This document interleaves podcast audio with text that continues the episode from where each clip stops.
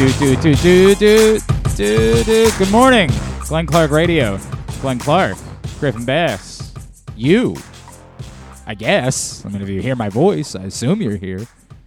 Much to do on a Would You Rather Wednesday edition of the program brought to you by Glory Days Grill. Coming up in just a bit, our buddy Drew Forrester, drewsmorningdish.com, will check in with us.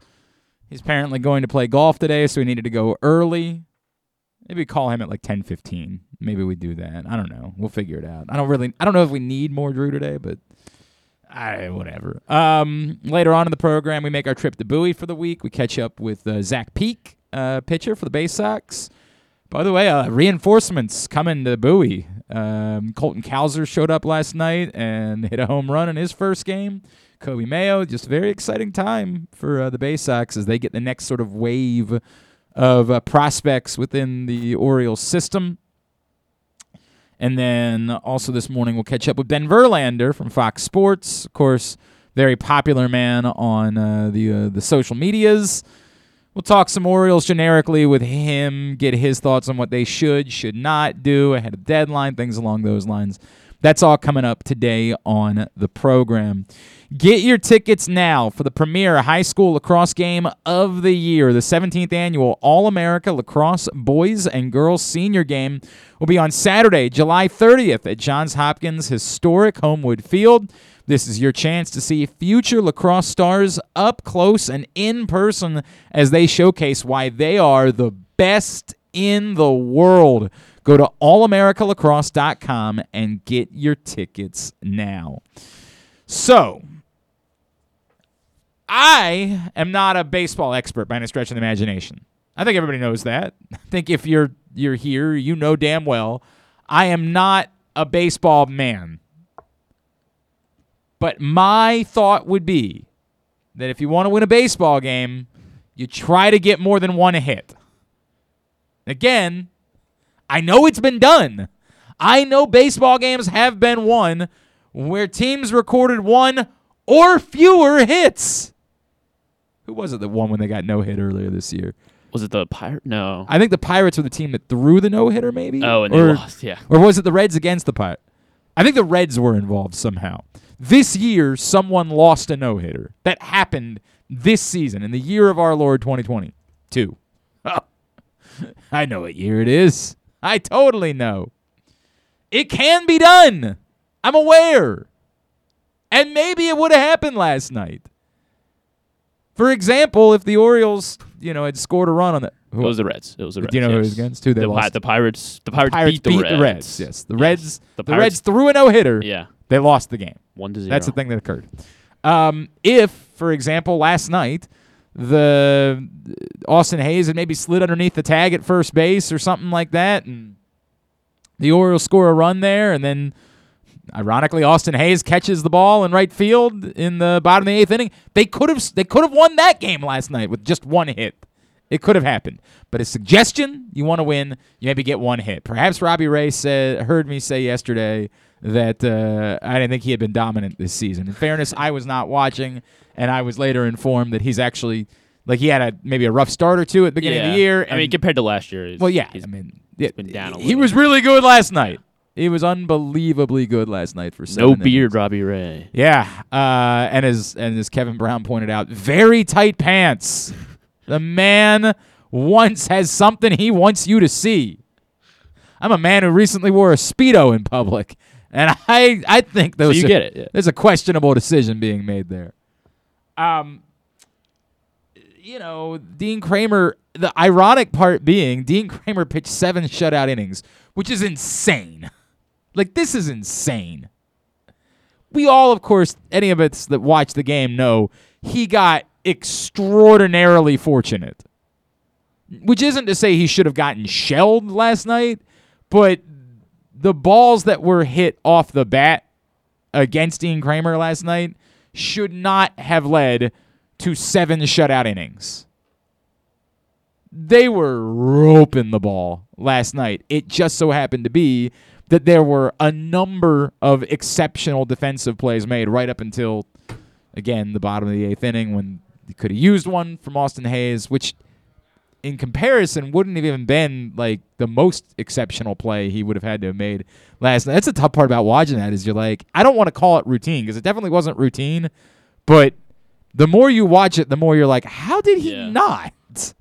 Like, he's right there. What happened? How did he not catch that ball?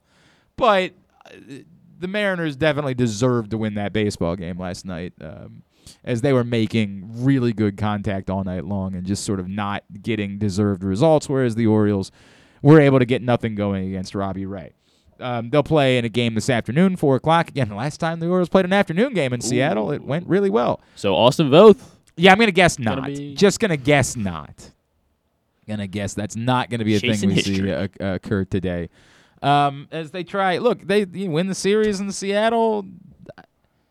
You keep winning series somehow, and this thing keeps dragging. it. I don't, I don't know. I don't know what to say. I don't know how to talk about this thing because I don't know how to talk about whether it's real or not, or whether they can actually be in it or not, or any of those things. But just take it one game at a time. To throw out every cliche you want to throw out, and uh, they'll try to go win the series this afternoon in Seattle.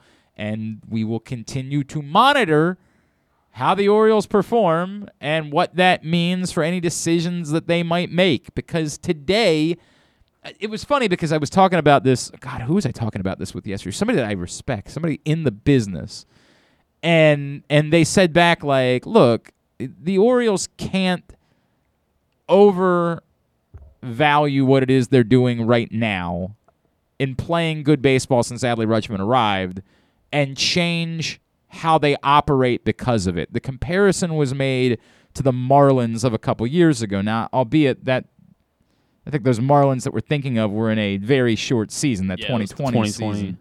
Right? That was the year that the Marlins Yeah, that was the year that they made they made the playoffs. so I, I'm not. It's a little bit different because that wasn't a real season. But the point that he was making was you don't change your plans just because you outperformed expectations. You still have to have a big picture plan. And the point that I made back was yes, but the big picture plan should have always been looking to come into fruition in the span of 2023 2024. Now, I was particularly down coming out of the pandemic, coming out of the pandemic and looking around and saying, well, they got nothing for all the trades that they made, although Dean Kremer is trying to change that now and say, hey, you might have gotten one thing for all those trades that you made, um, which, again, is more than what we thought. So who knows? That could prove to be the case. You got nothing for all the trades that you made. You lost an entire season of minor league development. This is not going well. The reality is that the window is probably a more like a five year window. And when you consider the fact that this thing didn't really start until 2019 when Mike Elias got here, that math puts you at 2024. But that's still not that far down the road. So, assuming that the Orioles performing not even extraordinarily well, but just above expectations this year is some sort of wild aberration versus it being a sign of what's to come would make no sense.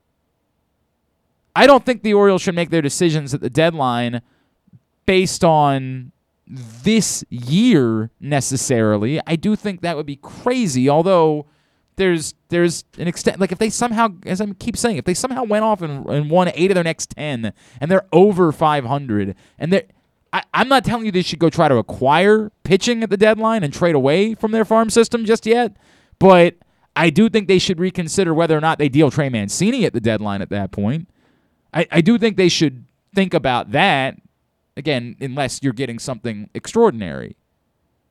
But the point being, you should be making decisions now considering next year. And the trades that you should be making shouldn't be, well, if we can exchange Jorge Lopez for two 18 year old kids that we're in love with, that makes a lot of sense. No, not anymore. It did once upon a time. Now, if you're trading assets, it should be guys who are close to major league ready. I keep using the comparison of the um, Erik Bedard trade. Again, understanding you don't have that type of asset that you'll go, you're going to be dealing. That does not exist here. John Means could have been that guy. And we can go back and revisit a year ago, the morning after the the no hitter, when I said, "Look, nobody wants to talk about this, but the conversation might be right now: should you be looking to deal John Means?" And who knows? Maybe they were, and just the injury prevented that from occurring a year ago. I don't know what would have happened this year, but they don't have that asset. But the concept of yes, we're trading for prospects, but we're trading for guys. Adam Jones was immediately a big leaguer when he showed up. He'd already been in the big leagues. He wasn't an established major leaguer at that point, but he had already made his major league debut in Seattle before that trade. George Sherrill was a major league ready type of prospect. They just had a longer leash, if you will, because you had more team control. That's what you should be looking to do with anyone you might be thinking about moving. If you're looking to move Jorge Lopez, it shouldn't be for 19 year olds that you love. It should be for guys that are ready next year. I, am not trying to go crazy in how I view this team because I get it. It's still unlikely that they do anything of significance. And I'm including in that the scenario that I painted where they're just playing meaningful games in September, it's still unlikely. It is really hard to keep doing this without starting pitching. It's so very difficult. And there is no obvious answer coming. DL Hall is not an obvious answer to fortify this rotation. It is not obvious that when Kyle Bradish gets healthy, he can fortify this rotation. It's not obvious that Dean Kremer can even keep doing this to can you know, fortify this rotation in any sort of way. There's no obvious answer. Tyler Wells' innings limit or pitch count is going to be a concern as the year goes on. It is extraordinarily unlikely that this team can continue even being reasonably competitive. But it's not impossible. That's important to note. We have to acknowledge that. If we utterly dismiss this and pretend like it's not occurring, that's a mistake as well. And what it should be viewed as is a sign of where you are. And that you should no longer be making decisions about three years down the road and now be making decisions about next year. It's always been about 2023. I said that when everybody was screaming about Grayson Rodriguez not being here. I get it. I wanted to, you know, I like Grayson Rodriguez too. But figuring out how you want this to look and innings and all those things before the injury, the priority always needed to be 2023. Get him here. It would have been nice to let him get a taste of the major leagues in 2022, and he, of course, would have. But every decision you make, make it about 2023 and being ready to put your best foot forward to try to go do something. Again, I'm not saying win the AL East. I'm not saying be competitive to be a dark horse candidate to win a World Series, but to do something, to contend, to try. Every decision you make. And I'll keep coming back to it. We'll talk about Ben Verlander later. If for whatever reason they go on a tear between now and July 31st, I do think that matters in how you make some of your decisions now not reckless. There's somebody offering you a mountain for Trey Mancini. Sure. Sure, I get it. You'd be insane not to take a king's ransom for a player that isn't you're you're not going to commit to long term. And that's a bummer, and there's a different conversation there. And trust me, I would prefer the Trey Mancini be here. But I, I understand. If you know he's not, and you have an overwhelming offer on the table, it kind of doesn't matter if you're outperforming expectations at that point. But if you don't, and you're just trading him for the sake of trading him, I keep coming back to that. That's the decision you should make. I'm kind of harping on it this week, and people are going to say, boy, we're still over a month away from this. Part, in part because I'm going to be gone for the next couple of weeks. It's the thing that I think is most relevant about the next couple of weeks. How do the Orioles perform the next couple of weeks? And how does it shape what they may or may not do when we get to July 31st? I think it's the most interesting thing that exists with the Baltimore Orioles. What happens? How does it maybe or maybe not change their decision making? in any capacity. Understanding there's only a few assets that I think are even tradable at this point. Jordan Lyles is tradable, but you're not going to get much. Jorge Lopez, probably tradable because he's a commodity. Trey Mancini tradable because he's not here long term. But that's about it. That's that's I mean Santander I get yeah, that's unfair. Santander would still be on the list and I would say you know I would prefer that to Mancini, but I think it's possible they do both. How does it impact? What happens? We'll find out. All right, today's show brought to you by the FanDuel Sportsbook at Live Casino and Hotel. 61 self service kiosks in the FanDuel Sportsbook for you to get your bets in. And they're expecting huge crowds on Saturday night for UFC 276. Israel Adesanya, Jared Cannonier. Big fight. Always massive crowds for the big fights in the FanDuel Sportsbook at Live Casino and Hotel. So if you want to reserve a table, if you want to reserve a set of reclining chairs for you, your friends, your group, whoever it is, for the fights on Saturday night, email right now events at sportsocialmd.com. That's events at sportsocialmd.com. Get your spot reserved to hang out, bet, watch the fights for free you could come out on top on Saturday night. Not only do you not pay for the pay per view, you can win money watching the fights in the FanDuel Sportsbook at Live Casino and Hotel. It's Wednesday. Um, we, will get to Would You Rather Wednesday brought to you by Glory Days Grill. But right now, our buddy, Drew'sMorningDish.com, Fairways and Greens on 1057 The Fan. He is Drew Forrester. He's with us here on GCR. What's going on, pal? How are you? All is well. How about you? I'm all right. So I let's let me. I, we're gonna be off the next couple of weeks. I haven't told you that yet. Yeah, don't worry. Your check's still gonna clear. No problem. But we're Thank gonna cover that. I need the money. Oh, I know. Um, we're gonna be off for the next couple of weeks. So okay. I'm what I'm most interested in right now. Okay. Regard like I, it's neat that the Orioles are playing better baseball than we could have possibly fathomed them playing. Of course. Can it get to a point where they have to reconsider what it is they do on July 31st? Like, is there anything they could do between now and then where they got to sit down and say, I know we always just assume we were going to trade Trey Mancini for whatever we could get at the deadline, but if they win 10 of their next 15 games, something like that, do they have to think about whether or not they really should be trading Trey Mancini when, as insane as it would seem, they're somehow in this thing at that that point? You know, I kind of wrote about this today. A friend of mine texted me last night while the game was on, when, when we only got one hit, and said, "Hey, do you think what would you bet that they get back to 500 if you could make a bet?" And of course, the answer to that's yes.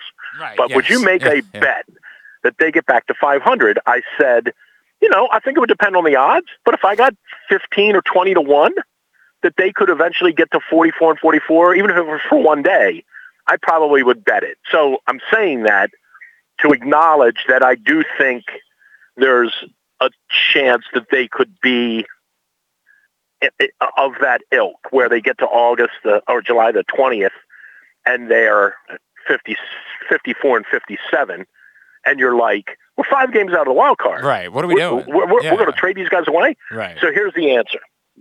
The answer is you and I would probably change the course. I don't think Elias will.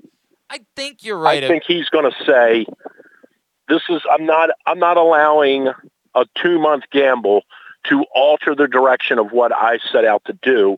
Because for all I know, I could add two players and we could finish 77 and 80, whatever that is, five, and not make it. I'm not I'm not doing it. So that's what I think. So I, think I think you're right about that. I guess what I would say is, and, and this is now because I think the real question is what should we be demand? You know, this is the way it works. We're supposed to be the guys that you know hold everybody accountable. I know we gave up on that some time ago. Um, but like, should I be demanding that they do something different? Like, it, at what's the point where I have to say? You know what? No, the hell with it. You, you can't do that. And I don't know. That's I'm struggling with that because okay. I, I think it does depend on what it is that we're talking about.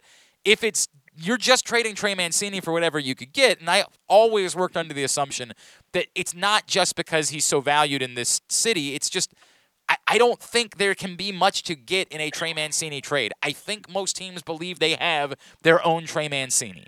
Right. If you're just trading him for some sort of lottery ticket, for some sort of you know 19 year old kid that you scouted and you were in love with and you wanted that isn't viewed the same way by everybody else in baseball, that would be where I might step in and say, what are we doing? Like what what what is that? What is Right. the point of that versus saying, ah hell, we're here, let's just go ahead and give it a shot if you can get serious things that are and can help in the next year or two, where we now think the Orioles should be ready to be competitive, then okay, I, I can listen to that still being the priority. But still doing the thing where you're trading for the sake of trading and just taking whatever you can get, I, I feel like at that point it would require someone like me who's still supposed to care to step up and say, no, that ain't right. That's not what you're supposed to be doing at this point. It's- I, I don't disagree with that, but I, I still think, and I don't know that this plays into it either, but the Yankees are going to wind up winning 115 games. Right. I mean, that's insane. It's not. It's Right. it's bonkers. So I mean, uh, do you do you do you take do you concede? You know, well, but not everybody's going to win 115 games. You know what I mean? Like, the, Right. The, the, the, the third wild card team ain't going to win 115 games. The third wild Right. card team might win 80, 85. Oh, no doubt. And, and, You know, I, I, I I think it's I do think it's worth. You know, I do think it's worth looking at, and um, maybe you set some sort of hey on July the twentieth, if our record is X, we shift. But if it isn't, we stay pat. You know, stand pat. I think that's fine. I still had multiple. This is the one that's mind blowing to me. I've had multiple people, including Bordick the other day, say, "I deal Austin Hays if you can get something crazy for him." Yeah, I, I wouldn't do that. I like. I can't. I can't believe Yeah, I wouldn't do that. I, and I refuse to believe they're thinking that way. I, I like if that's a thought that they're having is Right. hey, like maybe we can get a king's ransom for Austin Hays. Then there is a part of me that would say just burn it down. Like there's no, you're the Marlins at that point. You're not. them all. You're not trying to build to something. You're just constantly not going to pay guys and and and not do like there has to be a purpose to all of this, right? Right. Right. Yes. Yes. I mean, I guess the only other thing I would say is at this stage, I, I, I would I wouldn't say everything Elias's touches turned to gold. That would probably be inaccurate. No, no. But I would say that at this stage, everything that he said he was going to do or everything that he set out to do has pretty much come to fruition. for the most part. I mean, these kids that he's picked have all been, he's picked three kids. Every one of them appears to be a budding rock star. You know, albeit well, I mean, we have no. two haven't been up yet. They haven't been up in the majors, and I get it. But I'm I, I, I I'm on board with this guy, so I am predisposed a little bit to singing his praises. But I do think, you know, for for what he set out to do and the manner in which he went to do it, he's delivered everything we've asked of him so far, in my opinion. I, you know, it's an interesting way of looking at it. I think he's done a lot of really good things. I still think there's room to question whether or not, like, the, the kind of cute way that he went about taking Kjerstad at number two when nobody thought he was number two. Not because Kjerstad got myocarditis, but just were there other players that were more worthy of it? Everybody was screaming about Austin Martin. Austin Martin hasn't done a damn thing um, and was already traded out of one organization. So maybe he did know something there. I I think I agree with you in that I'm inclined to give him the benefit of the doubt. I, I'm Okay. not I'm not ready to say like you know this. Remember the, the way that Ravens fans used to do the in Ozzie we trust, and, and he could never Right. get anything wrong, Right. despite the fact that he could never figure out wide receiver. Um, I'm not I'm not ready to go anywhere like that with Mike Elias, right? Like I, there's not enough there for me right. to say that. He, has, he hasn't won two Super Bowls. Correct. Or he hasn't he hasn't won anything. Yeah, Like, right. He's done nothing as far Right. as, you know, putting together a contending baseball team. But Right. to give him the benefit of the doubt and say, I think for the most part he's done the right thing, sure. But I guess this sort of speaks to the other part of it, which is do I know that he can transition this from he knows how to do a rebuild versus he knows how to make a team turn into a winner? And I don't have any evidence of that. And I'm I don't know. I'm I at least have to have a fair amount of, of skepticism about it, don't I?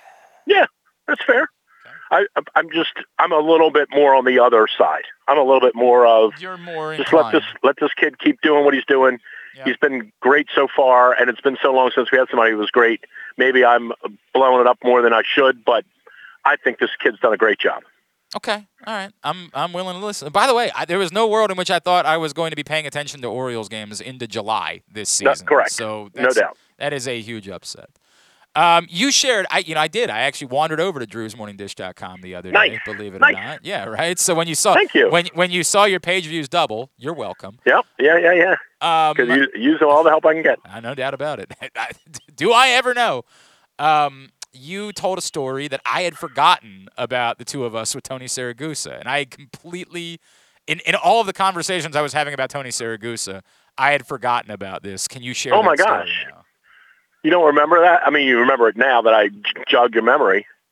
Yeah, we had had um. I would say we we had a one. You know, we used to do this same thing every year. We would show up at these Super Bowls full of you know what and vinegar. We'd go out the first night. Yep. We'd you know paint the town semi-red, and the next day we'd be like, okay, we were shy. We, we we would forget we were doing 5 a.m. We can't can't can't do that anymore. And we would actually most people pace themselves, and by Thursday of Super Bowl week, they're they're in you know they're ready to roll. We were the opposite. Exactly. We We're were ready to go done home. by Tuesday. Go Right. home. Yeah. We Siragusa showed up that day, and he's like, "What is wrong with you two guys?" And we're like, "Man, I don't know. I had a late night." He's like, "Late night? It's Monday night. What's wrong with you?" That is a fact. Amateurs. That is. A, I had totally forgotten about that. I had utterly Because you were you were eating Tylenol like they were gummy bears. Right.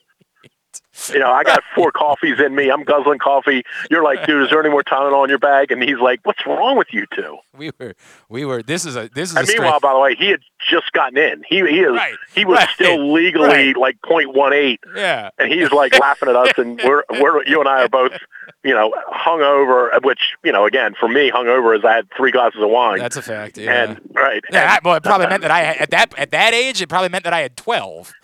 right. but he's like, "What's wrong with you two? I said, uh, "We we were out late last night." He goes, "Really? What time did you guys get in?" I'm like, "I don't know, midnight." He's like, "What's wrong with you two, All right. amateurs?" All right, so let me do the debate me coward part. You, I know you addressed the column that I wrote uh, for Pressbox on Drew'sMorningDish.com. Oh, right, about Sarah at the Ring of Honor. And and my point, and by the way, humorously, you you kind of said something in there which I had already addressed. I understand that everybody's going to say, "Well, you're only saying this because he died." Well, yes, I I wasn't. And at no point would I have likely written a column about Tony Siragusa this week had he not passed away. You're right. Right, You're sure, 100% sure. right about that. Sure. Um, what what Tony Siragusa's death reminded me of, and I, and it's and it's sad that I hadn't thought about it more before then, but that sometimes it just it takes something like this to spend some time on it. What it reminded me was of how frosty the relationship was between the Ravens and the city of Baltimore when they arrived. And and Drew, it's something that young Griffin could never fathom, right? Like he could not fathom that because he's 22 years old today. Happy birthday, Griffin. Um, is are you 22 or 23? I don't even remember. Griffin. Twenty- Oh, twenty- oh, young 22. Griffin in there. Okay. Yeah, he's But more importantly, it's Gunnar Henderson's birthday. it is so- Gunnar Henderson's birthday. He's 21. Hopefully, he got an alcohol after he hit for the cycle last night. Well, let me just say this because I know exactly where you're going. Let me just say this: um, the way you described Siragusa in that piece, which was very well done, and it came from your perspective of someone who was very who didn't who didn't understand the Colts leaving Yep. because you weren't young, you weren't old enough to understand it, Fact. right? So you so you came from that position about Siragusa. I can I come from the exact same position with Adam Jones, Mm-hmm. but I come from that position as an adult. Mm-hmm. Adam Jones to me um, Was, is the was guy, the guy that made you fall in love that- with the team that again? got me to be interested again in the Yeah. Orioles and got me to really latch on to someone that I thought was genuine. mm-hmm. And in my and yours, but I'm speaking for me, in my time on the air when we had what I guess we would kindly say was an adversarial relationship with the Orioles, I found most of those people over there to not be genuine, which is one of the reasons why we didn't get along Well, hang well. on a second. Not not J.J. Hardy though. yeah, right. And I found Jones to be the first authentic, genuine person in that organization that, you know, to whatever degree you want to say I could connect with, whether or not it was professionally or just watching him play and knowing what I like in an athlete. So I do understand where you're coming from with Siragusa. My counter argument against against him would be I don't know that playing wise he's a Ring of Honor guy, Right. but I do, but I do believe in, I do believe esoterically, if that's the way to put it, I do believe there's room for consideration for that, and that's one of the things I've said about Jones. Yep. And and I don't, I don't know that they have to retire his number, but I would do something with Jones to where I would say no one's wearing that number for for 25 years. Sure. Oh, And, sure. I, and, and the and the reason I say that is because of what I think he represented a time in Baltimore baseball that he represented, and so that's kind of what you're saying with Siragusa, it's and I and I do get it. It's a lot of. It, there's no debate. He's not worthy as a player. Like I'm not even trying to pretend. And I, but I do think it matters. And this is, was, by the way, this is also the same sort of argument. I already got a couple more minutes, by the way. I'm on the tee, and they're yelling at me. Okay. Um, right. this is the same sort of argument. I, I would love to have more of this conversation down the road. I because I think this is the same argument you can have for Kevin Byrne. You know, I wrote something about Kevin Byrne when he retired, and I and I, what I wrote then was the Ravens need to come up with something else, right? Like and they, that's fine. And maybe need- that's how Siragusa fits into that. That it's Mm, called right. a something something honor, right a Hall and of Fame, goes whatever they and want it goes to, right, and it goes and like as an example, Dick Cass should be in there. Yeah, but I still think that I would separate Tony Siragusa even from those guys because of how pub- like he was the first player the majority of this city fell in love with. Okay, like I, I I think that I would still separate him even from those guys in that way. I, Okay. I I think the better the better comparison that people have made to me would be OJ Brigance, right? That what OJ has meant to this community would would you argue that he's deserving of the Ring of Honor? And well, my, he's been far more impactful in the community off the field than Right. on the field. Is your is your point? Right, correct. Yeah. And and Tony Siragusa was a better player, right, than OJ Brigance Sure. was, and was Sure, more sure, sure. impactful to that. Here, quickly, let's do Would You Rather Wednesday since you got Hurry oh, to up. go. Number one, would you rather the Orioles continue to be competitive and alive in the playoff race right up until September when it falls apart in heartbreaking and I mean spectacular fashion, like four and thirty-two type of fashion? Or if it's going to fall apart, let it happen now so you don't get emotionally attached. Um, I would say let it fall apart then. I, I, I think there's always merit in winning. So if you get 70 wins and then you fall on your face, that's still better than getting to 44 and falling Well, I'm. I'm, I'm not. I'm thinking that the number is going to end up being about the same when it's all said and done. It's just when does I it? know what you mean. When does it? I when would say it? let them keep winning. Okay. Uh, uh, you've got to pay off an old uh, parking ticket that you got that's uh, now like thousands of dollars. All right. The judge says you can pay it off by Joey chestnutting it, and you have to eat between now and when you go to bed Monday night 76 hot dogs and buns, or you can pay it off like the quarterback of the University of Kentucky football team. And you can put a packet of mayonnaise in your coffee or whatever the first thing is that you drink every morning, every day for the rest of the summer. No, I'm good with the hot dogs. Bring them one. I know you're gonna eat that many anyway between now and Yep. then. Your, Bring 'em on. your Baker Mayfield. Would you rather end up in uh, Seattle, where the division has been bananas for years, or end up in Carolina, where the division is mostly open except for that you know pesky Tom Brady thing? I'll take that division because he's done in a year. Uh, we'll go to the West. I mean, You- the you- South. You you say you say he's done in a year. Sure. Yeah, right, right, sure, right, right, right. Sure he is. Uh, Would you rather Wednesday brought to you by Glory Days Grill. We love Glory Days Grill. They're giving away backyard barbecue. GloryDaysGrill.com. Get your order in. Ribs, wings, burgers. You know it. You love it at Glory Days Grill. What's coming up on Fairways and Greens on Sunday morning? We're going to talk Sunday golf, afternoon. which is what I'm going to go do right now. What a crazy thought. All right, buddy. I'll talk to you. Bye. This is Drew Forrester, Drew'sMorningDish.com. Fairways and Greens on 105.7 The Fan. Um, I, I have not. It's it's. I've by the way, I've really appreciated the feedback on the for the most part. I, let me take that back. Awful lot of people that are still doing the bit where they just respond to the the the headline that didn't bother to read the column. If you're someone who has, because I've gotten a lot of responses if you're someone who just saw the headline of my column about Tony Siragusa and responded by saying, "Oh, what we're going to put every player in," I, I addressed that. I had to say that to my buddy Joe Enoch when he responded. Like, it, you read the column. I'm begging you, read it. Then we can talk about the merit. We can talk. We can have a nice debate and a healthy conversation about the merit of what I wrote if you read it. But when you read it and just lazily say, "Oh, he's never been to a Pro Bowl," do you think I don't know that? I, honest to God, I know I'm not the smartest person on the planet. I I get it. I know that part of my persona is playing up how stupid I am. I get it. But I am still the columnist for the website that you're reading and you're following and you're Do you think that I don't know that Tony Siragusa never made a Pro Bowl? Do you genuinely think that? Pause. Let me separate because I do get worked up when these things happen. Like I, I, I get it. I, it's part of me to blame because I play up me being stupid. And in the span of the earth, I am stupid. I don't know how to change my oil in my car. I don't know, you know, quantum physics. I don't know things. I, I, can't practice law, things that would help me be very wealthy and in a better place in my life. In in that context, I am stupid. But in the context of the people that comment on websites, I'm the smartest guy you know. In that context, in the people that are commenting, I am far smarter than you and I know way more than you. Not a brag, because again, does not help in the world. I'm very stupid.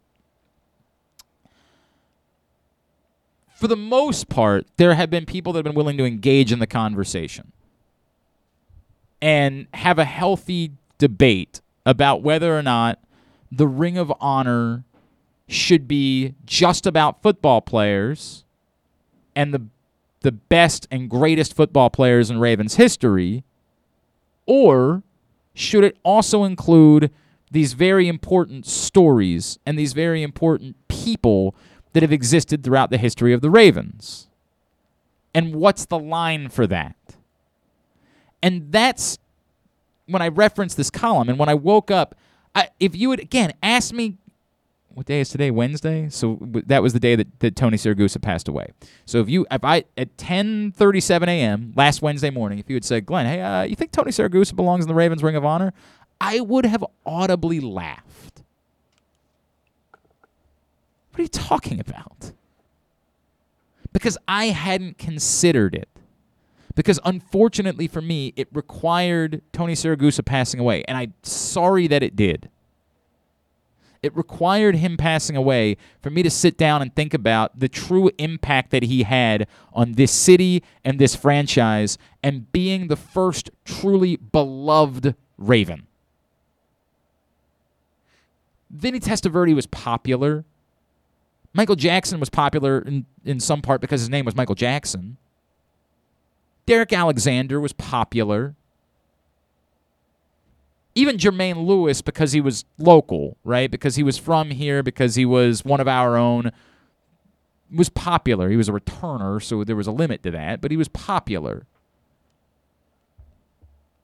None of them scratched the surface of the relationship that was shared between Tony Siragusa and Baltimore. And again, Tony wasn't here on the 96 team, but he arrived very quickly there after that.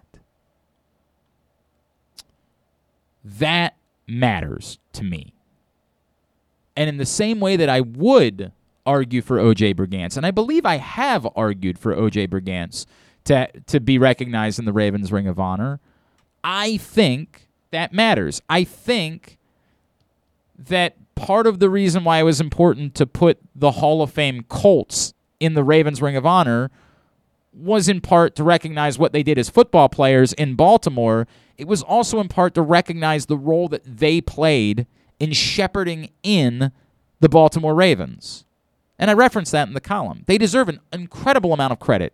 John Unitas, Lenny Moore, Art Donovan, not quite as much Raymond Berry, but it, you know, I get it. You're not going to leave him out. Those guys went out of their way to help say to this city, it's okay to love something new. We're with them. We are a part of this now. When you talk about us, we want you to think of the Ravens. And that's why I thought it was important they be included. I mean, it, in a perfect world, we'd have all that, oh, those records and that history back, and the NFL would reflect Baltimore NFL history and the creeps in Indianapolis wouldn't still pretend like those guys were ever Indianapolis Colts. but we don't live in a perfect world. In the context of what we do, I think it was important to reflect that. Art Modell wanted to put Ernest Byner in as the guy that helped him in making the transition between two cities. Again, yes, is it absurd? Of course it's absurd. It's absolutely absurd. But Art Modell gave us football back, and the the least we could do is say, "Hey, man, we're, willing to do this for you. Thank you." But the reality is that Tony Siragusa is the perfect example of what brought this together. And so that's why I wrote the column that I did, is because unfortunately his death required me to think about that. And I think there's room there for disagreement. Uh, some people have talked about I don't want to water down the caliber of player. I don't want it to be that in five years somebody's up for consideration and we say, well, hell, if Tony Siragusa is in, then we're going to put this person in too. Reasonable. Reasonable. But we'd be doing it understanding Tony Siragusa is not going in because of his football career. It, it mattered that he was a good football player. That I, you consider that in it, but you realize that you would be putting him in because of what he did for the city and for the franchise and establishing a fan base and establishing something here. So I, I, I appreciate all the feedback, even the idiotic feedback. It's always, even if you just click, it's, it's helpful but I really like the discourse. I really like the back and forth. Hey, here's what I think. Or hey, if we're to do this, should we talk about? Drew says, should we talk about Kevin Byrne? Kevin Byrne was not public enough. Kevin Byrne was maybe the most meaningful person behind the scenes in the history of the Baltimore Ravens. But I don't think that the Ring of Honor needs to be for that. I think that should be more public. The average person in Baltimore was touched by Tony Siragusa. Not necessarily by Kevin Byrne, although a lot of people in Baltimore did know. I mean, he did a lot of interviews, he did a lot of, he wrote for their website. I mean, he did do public things, but not enough that I feel like it needs to be the Ring of Honor, which is my response to Drew. That's my thought on why I would say no on Kevin Byrne. But when somebody brings up OJ Brigance, I would say, yeah, I, I think so. I think OJ Brigance should also be there. I think we should be telling the story of OJ Brigance. I was asked about Mo Gaba this week. I would think about that. Absolutely. My thought is at some point I'm going to take my kids to a football game. I'm trying to put it off for as long as I possibly can because I don't like going to football games any longer. I've talked about that for a long time. But at some point I'm going to take my kids to a football game and they're going to look up and they're going to say, "Dad, who's that. Because that's what I did with my father when I would go to somewhere. I would look up in the rafters and say, "Who's who's that person whose jersey is there?" We'd go to a Maryland basketball game. Who's who's Elmore? That's you know. That's how young I am. Who's Shoe? Who's King? Who's I would ask those questions and my father would have the opportunity to tell the stories to me. And I'm, I'm not I'm saying father because that's who it was, but if it's your mother, if it's your daughter, I want to make it very clear this isn't a gender specific thing. This is just the way it was for me. And I have two boys. I don't have a, a girl. I'm going to take them to a game at some point. They're going to look up. They're going to say, who was Michael McCrary? Who was Peter Boulware? Who was. I mean, they. I think they know Ray Lewis. Who was Hol- Haloti Ngata. Dad, who was that? And I'd like to tell them the story of Tony Siragusa. I think it would be fitting. I think it'd be fitting for me to tell them the story of OJ Brigance in, in years, who they've met, actually. So I kind of have told them the story of OJ Brigance. So that's what the column was all about, and that's what the thought process is all about in relation to the Ring of Honor. All right, when we come back in, we're gonna uh, uh, we'll play a little more of Would You Rather Wednesday, getting a bunch of responses in already. Would You Rather Wednesday brought to you by Glory Days Grill. You can go at Glenn Clark Radio on Twitter or Facebook.com slash Glenn Clark Radio and see all of the scenarios for Would You Rather Wednesday. We'll get your thoughts next. It is Glenn Clark Radio. Come in for Glory Burgers, Glory Wings. There's glory for everyone at Glory Days Grill. Enjoy our award winning burgers, ribs, and wings, or try our fresh salads, hand cut salmon, or our scrumptious sandwiches. Yum! Come in for our daily specials every weekday, like $7.99 burgers on Mondays and $6.99 nachos on Thursdays. Dine in and let us serve you, or order online at glorydaysgrill.com and take it home. Visit us at glorydaysgrill.com for a location near you. Glory Days Grill, great food, good sports. Are you ready, soccer fans? This summer, the English Premier League returns to Baltimore. Arsenal, Everton, square off in the Charm City match, July 16th, under the lights at M&T Bank Stadium, home of the Baltimore Ravens. This is your only opportunity to take in a Premier League match this summer in the Mid-Atlantic region. Individual and group tickets are on sale at BaltimoreRavens.com. The latest edition of Pressbox is available now, and it's our very first Salute to Coaches issue. On the cover, we recognize Ravens coach John Harbaugh ahead of his 15th season. Also inside, find tributes to Navy football coach Ken Niumatalolo, UMBC soccer coach Pete Caringi, Maryland soccer coach Sasho Cirovski, and field hockey coach Missy Meharg, Mount St. Joe basketball coach Pat Clatchey, and Poly basketball coach Kendall Peace. We also honor recently retired Johns Hopkins lacrosse coach Janine Tucker and Calvert Hall baseball coach Lou Eckerl, the athletes whose lives these coaches have impacted, offering insights on what makes them special and why they've stood the test of time. Pressbox is available for free at over 500 area locations, including 60 Royal Farm stores, and you can always find the entire edition as well as the best daily coverage of the Orioles, Ravens, and Terps at PressBoxOnline.com. That first sip. That first bite. Mmm. Start your day off right with a delicious breakfast at Royal Farms. Choose from a fantastic selection of fresh Royal Farms breakfast sandwiches and top it off with a rich hot cup of the freshest coffee in the world. At Royal Farms, breakfast is available day and night. It's the freshest breakfast in the world. Real fresh, real fast. Royal Farms.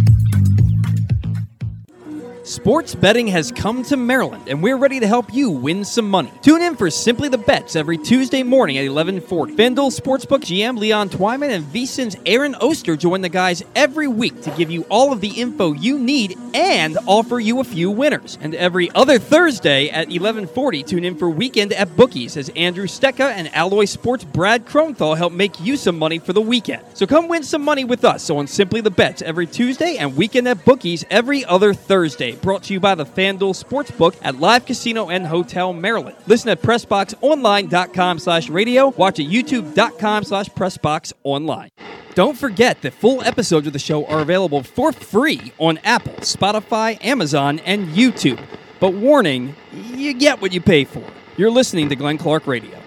Looks like uh, Will Barton is going to be coming home ish as the Washington Wizards are trading for a veteran point guard, Will, and Baltimore native, Will Barton. Funny because Ish Smith is part of the trade.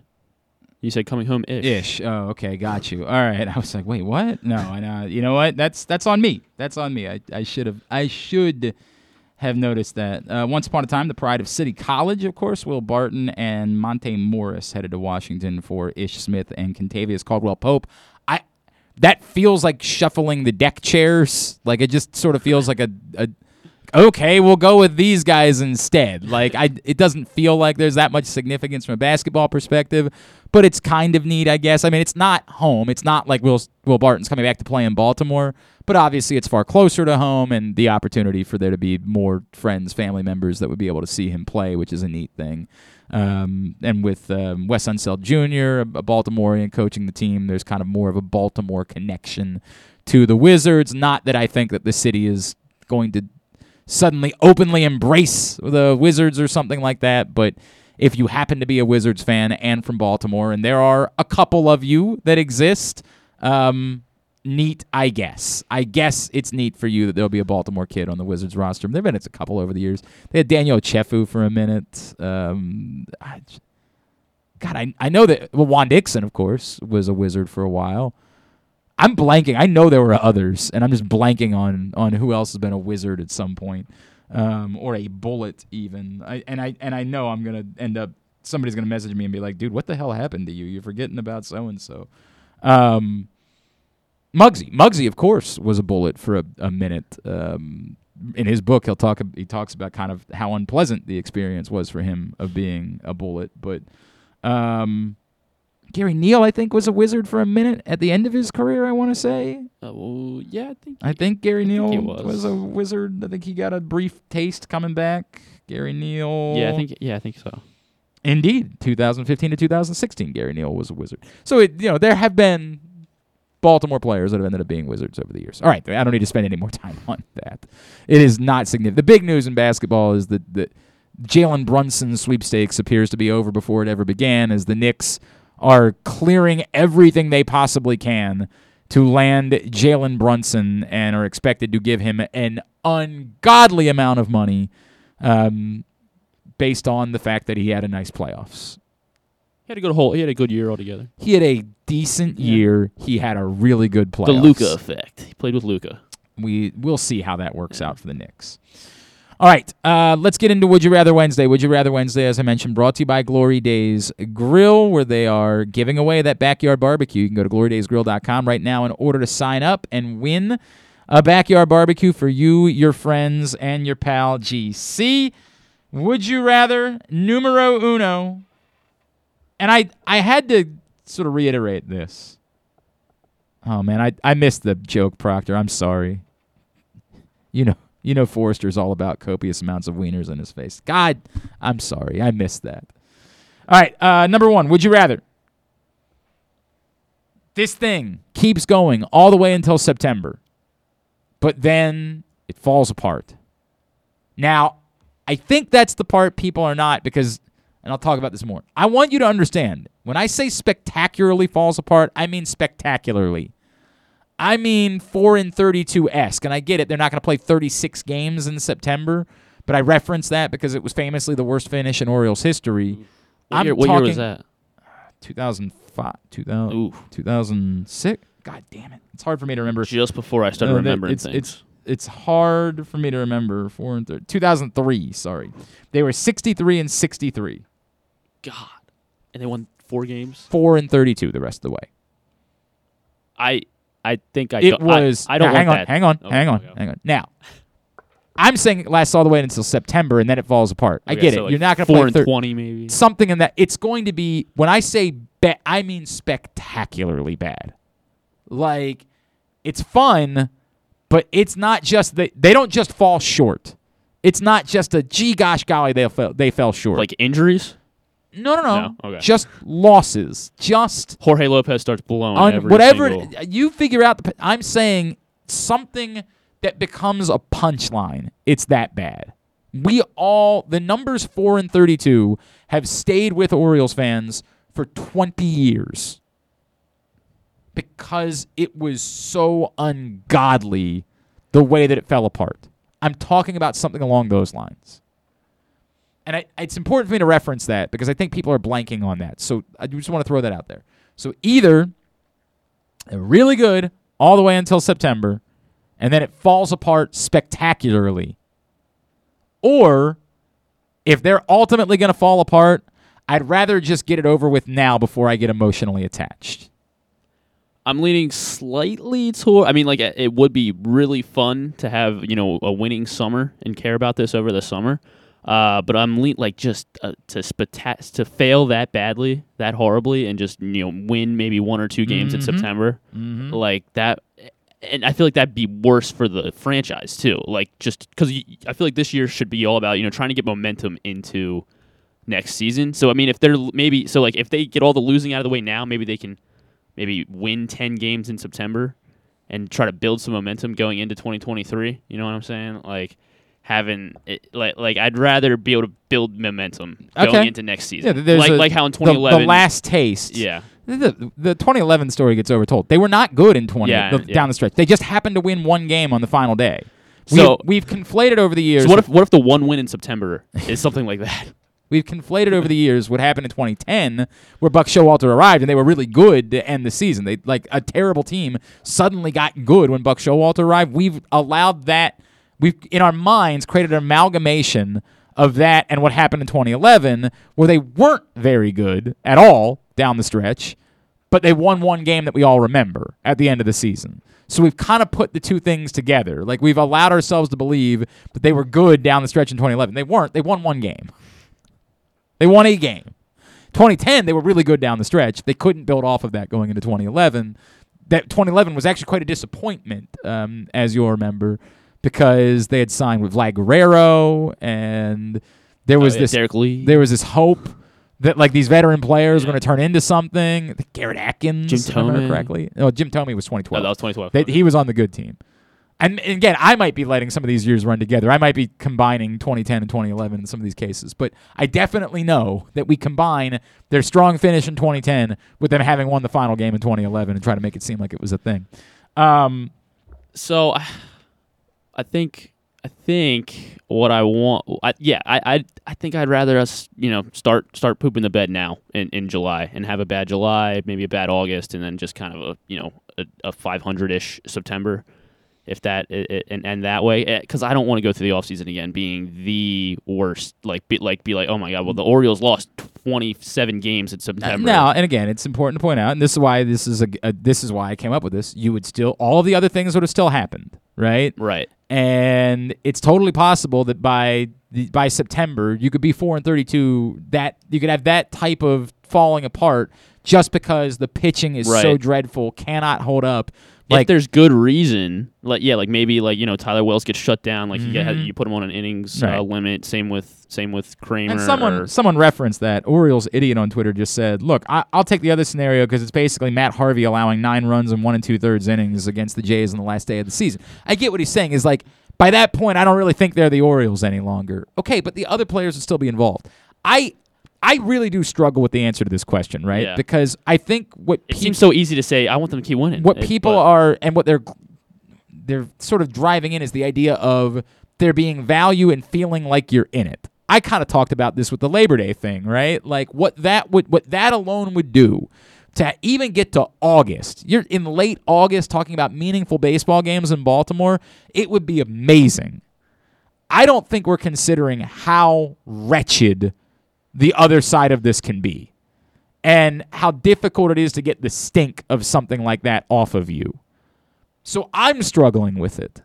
I think I still end up coming back to the give me the taste of meaningful baseball because y- you can probably come up with this scenario. You can justify how it falls apart spo- so spectacularly. Like, let's say they Matt trade Harvey is yeah, Well, your staff at that point is Matt Harvey and and uh, Spencer Watkins, and right and Austin Voth and like you can come up with the scenario. Keegan Akin's back in this. No, I, I don't think they're going to do. it. I don't think that's ever going to happen. I think they know better. I think Jorge Lopez is starting again. Yeah, something like that. I well, I hope Jorge Lopez gets traded. Yeah. like like that you can start putting together the pieces of of how it could happen without poisoning the well, right? Like where it's not Adley mm-hmm. Rutschman's fault that as as great as he is, he can't make Matt Harvey a thing. I you can I think you can do the math in order to make it work, but it's tricky and I'm I'm reluctantly going that route because there's something about that that's more pleasant to me where we get some meaningful baseball. I'm reluctant about it though because it really would concern me having a team be so spectacularly bad and the stench that kind of comes with that going into next season. I don't know Yeah. how easy it is to wash that off. So that's I'm just keeping please keep that in mind as you answer this one because it feels like everybody um, was going the same way. From um, uh, Ken Zales, it's not part of the question, but for me, it depends on who they bring up and when. Give me the falls apart in September. What a summer that would be. I, I, I don't know who could they call up that would make you change your mind about the answer to this question. Like, if the answer is in one scenario, am I watching DL Hall get rocked? Because if that's what I'm watching, I don't want that. Mm-hmm. I could listen to that argument. It just seems unlikely, innings wise, that DL Hall's the guy that's pitching every fifth day in September. I, I, I'd be almost stunned by that. I, I guess maybe if he got shut down for a month now, he could be the guy pitching every fifth day in September. But I would be very surprised by DL Hall being the guy pitching every fifth day in September. And I just don't know who else would matter that you'd be concerned about that could come up this year. Gunnar, boy, it seems aggressive. Yeah. I mean, I, I know he just hit for the effing cycle last night. But Jesus Christ, man. like, he's been at AAA for a couple of weeks. I, I don't know that I see it. Could he get a taste? Could he get up just to get a taste at the end of the year? Perhaps. Perhaps that could happen. But that he would be the guy playing every day and that he would be the one responsible for this type of fall apart, falling apart, I don't know. Yeah, you don't want that on like that. Him, that is first major. Most league. people are going the opposite way. All right, number two. Would you rather? You've got this overdue parking ticket, despite the fact that you're only now. Again, you you turned 22 today. Yeah. Today is Griffin's birthday. That's a straight shoot. It's Griffin's birthday. I learned that yesterday when I was going on about Gunnar Henderson. He was like, "It's my birthday too." Like, shut up. Nobody cares about you. It's true. Shut up, Griffin. And I'm fine with that. It's Gunnar Henderson's birthday and no one else's. It's Kawhi Leonard's birthday too. Nobody cares. Gunnar Henderson. That's whose birthday today is. And you know what? I've actually changed my mind. You need to pick a new think, day. I think Colin Jost as well is also. Nobody cares. pick a new day. Okay, I guess tomorrow. Tomorrow? Yeah. That's fine. I'll let you have tomorrow. Thanks. You may tomorrow may be your day. Today is Gunnar's day, and you're gonna have to deal with that moving forward until I in, until you know he whatever happens and he doesn't pan out or something like that. In, as and then long I can finally have it back. Yes, then Okay. we'll we'll consider it at that point. If he pans out the way we think he might, you may never have it back. I have to get rid of the month. Yes. Well, yeah, but you can move a couple guess days and you'll be in July. You'll be fine then.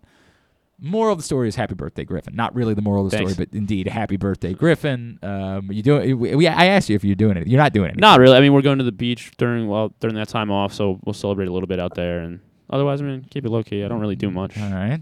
all Not a right. big That birthday sounds- guy. Like sounds really boring, pal. I'm Thank sorry. you for that. I'm sorry, sounds but- insanely boring. not a big birthday guy. Yeah, like just- have a nice meal or something. Yeah. Uh, tonight, on my mom, my brother work. It's like God, just just a- a really depressing. it's not that. Don't my- don't be depressed my, for me. my dude, I, it, I it don't took- mind. It took I don't me mind. damn near to forty to start having depressing birthday. where like I just realized nobody cares.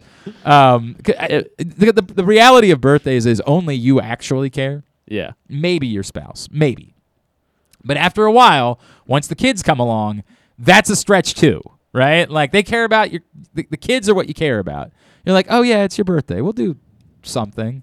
Uh, next year, both my bride and I uh, turned 40, and so we were talking. Like I know what I want to do for my 40th birthday. Tyus Bowser and I have planned it out. We're gonna go rent the Jersey Shore house, and we're gonna go Oh, wow. have a party. Um it's not gonna be on my birthday. It'll be some point during the year in which Tyus can come along with us because he's also interested in this. Um, that's what I want to do. I don't have the money for it, but I'm going to do it somehow, some way. It's insanely expensive to rent out the Jersey Shore house. Um, but nobody else cares. So for years, I would just plan my own birthday party. And we did the same thing. We went and we went duck pin bowling and we went out and had cheesesteaks afterwards. We sang some karaoke. Great time. Sounds good. And then after a certain age, when everybody else started having kids, they were like, yeah, we're not going out at 10 o'clock. It ain't happening. We're too old for that. And like the last one that I did, there was like six of us. And I was like, oh, it's over. It's just over. Like we're never, th- there will never be another birthday celebration again. It will be what I do on my birthday and nothing else. But I at least got to about 35 before it all fell apart, before it was over. This is sounding quite depressing. No, it's not depressing. I don't mind. My- Somebody- my, one of my best friends, his birthday is in two days, so we'll like usually my friends and I will probably get to, we'll get together this okay, weekend. there you go. That and not when I have- ask if do you're something. doing. Well, I mean, like that it's not- might it's be the correct not- answer to the question. Well, it's not Griffin. like crazy different from every other weekend. We just get together and. Thank you, thank you for nothing. And I also I, I'm having a graduation party later in the summer. I've, like, there's plenty of stuff about me going on. I don't need too much more attention. Anyway, so there's there's Griffin. there's. Well, yeah. I mean, we're gonna hang out. all right, all right. I'm not. I'm not. I'm just. It's fine. Hey, buddy, you have a hell of a birthday. All right. Thanks, You thanks. have you have yourself a day. Um, despite the fact that you are young in age, you have a an overdue parking ticket, which I know doesn't make sense. It, the math doesn't seem to work. I pay attention when I that, work. that that this could work out that way, but that's the way it goes. Okay. Got an overdue parking ticket, and the judge says, "Look, you know, it would be unreasonable for me to think that you should have to pay twenty thousand dollars for this parking ticket. Just That's not fair. That's not. That nobody should pay twenty thousand dollars for a parking Th- ticket. thank you, Judge. So instead, we're going to do something else. And to pay your penance, your debt to society, you have to do one of the two things. You either have to eat. I, this number is staggering. You're Joey Chestnut it and eat 76 hot dogs and buns, matching his world record. Now you get to do it between now And July 4th. and July 4th. okay. 76 though do that math because we're talking about five days and not even a full five days because you don't get all of today five days we're talking about i can do this math over 14 hot dogs a day So like, do like two in the morning. i mean you're gonna have to be doing two every couple hours over 14 hot dogs a day Set hot dogs in the middle of the night. Now, because this was asked, I need you to know you don't get to choose your. You don't get to. Well, I'll, I'll get a nice potato roll. This will be fine. No, you're eating the Joey Chestnut, the Fourth of July, Nathan's hot dogs and generic buns. That's what you're eating. No There's- ketchup. No There's mustard. no way for you to to like. Eh, I don't really care about that as Okay. much. Ketchup and mustard, fine. I mean, but you're not no chili cheese, nothing like that. I don't think you'd want to do that. No. considering how many you have to eat. 76 hot dogs and buns between now and Monday. Or you got to go to jail. That's the thing. If you don't if you fail, you have to go to jail. Oh, okay. For The 20 parking- years? Yeah, like, I mean, something like that. Yeah. Or you pay off your penance. Will Levis is the quarterback at the University of Kentucky, and apparently, Will Levis, when he has his coffee, squirts mayonnaise in it. That is so gross. every day for the rest of the summer, your morning coffee or whatever, because I don't drink coffee, you know, other people don't drink coffee, your first beverage of the day, you have to put a packet of mayonnaise in that beverage. Um, I mean, yeah, I, I don't think I could do that. So I have to do it every day for the rest of the summer. Every day for the rest of the summer. And that's like what through September? What twenty first? Is that what you're saying? Wait, like- through Labor. Okay, Nobody cares. It's not a Labor Day. That's when summer ends. so that would be a lot of days. Let's see what like. Do you drink co- are you a coffee I, I do not drink coffee, so I'd probably What's like your first beverage of the day? eat sometimes milk, but mostly s- mostly water. Water for me. Yeah. Yes. So mostly, so I'd be like drinking I actually, and in a weird way, I feel like water is the. It's the one that would be most like worse because there's. I actually go the opposite. tasting the mayo. I go the opposite way, which is because it's the absence of any other flavor. It's not like you're getting some bizarre flavor combination that like makes you sick. It's something else entirely that's going on there. I I don't, don't think know. I could do that. I mean, I'm not like like some people are disgusted by mayo. Like I'm fine with mayo on my sandwich, but I don't think I could do that every single. For what it's worth, everyone is going. Everyone's going with the hot dog. This is the problem. I mean, it Everybody's sounds going because it sounds dogs. doable, but, it's it's yeah, not. Yeah, I promise you, it's not. You're I- you are just what you're I might not be able to essentially. do that. I might not- what not what the people that that are saying hot dogs are really saying is I like hot dogs more than I like the idea of mayo in my my coffee. Right?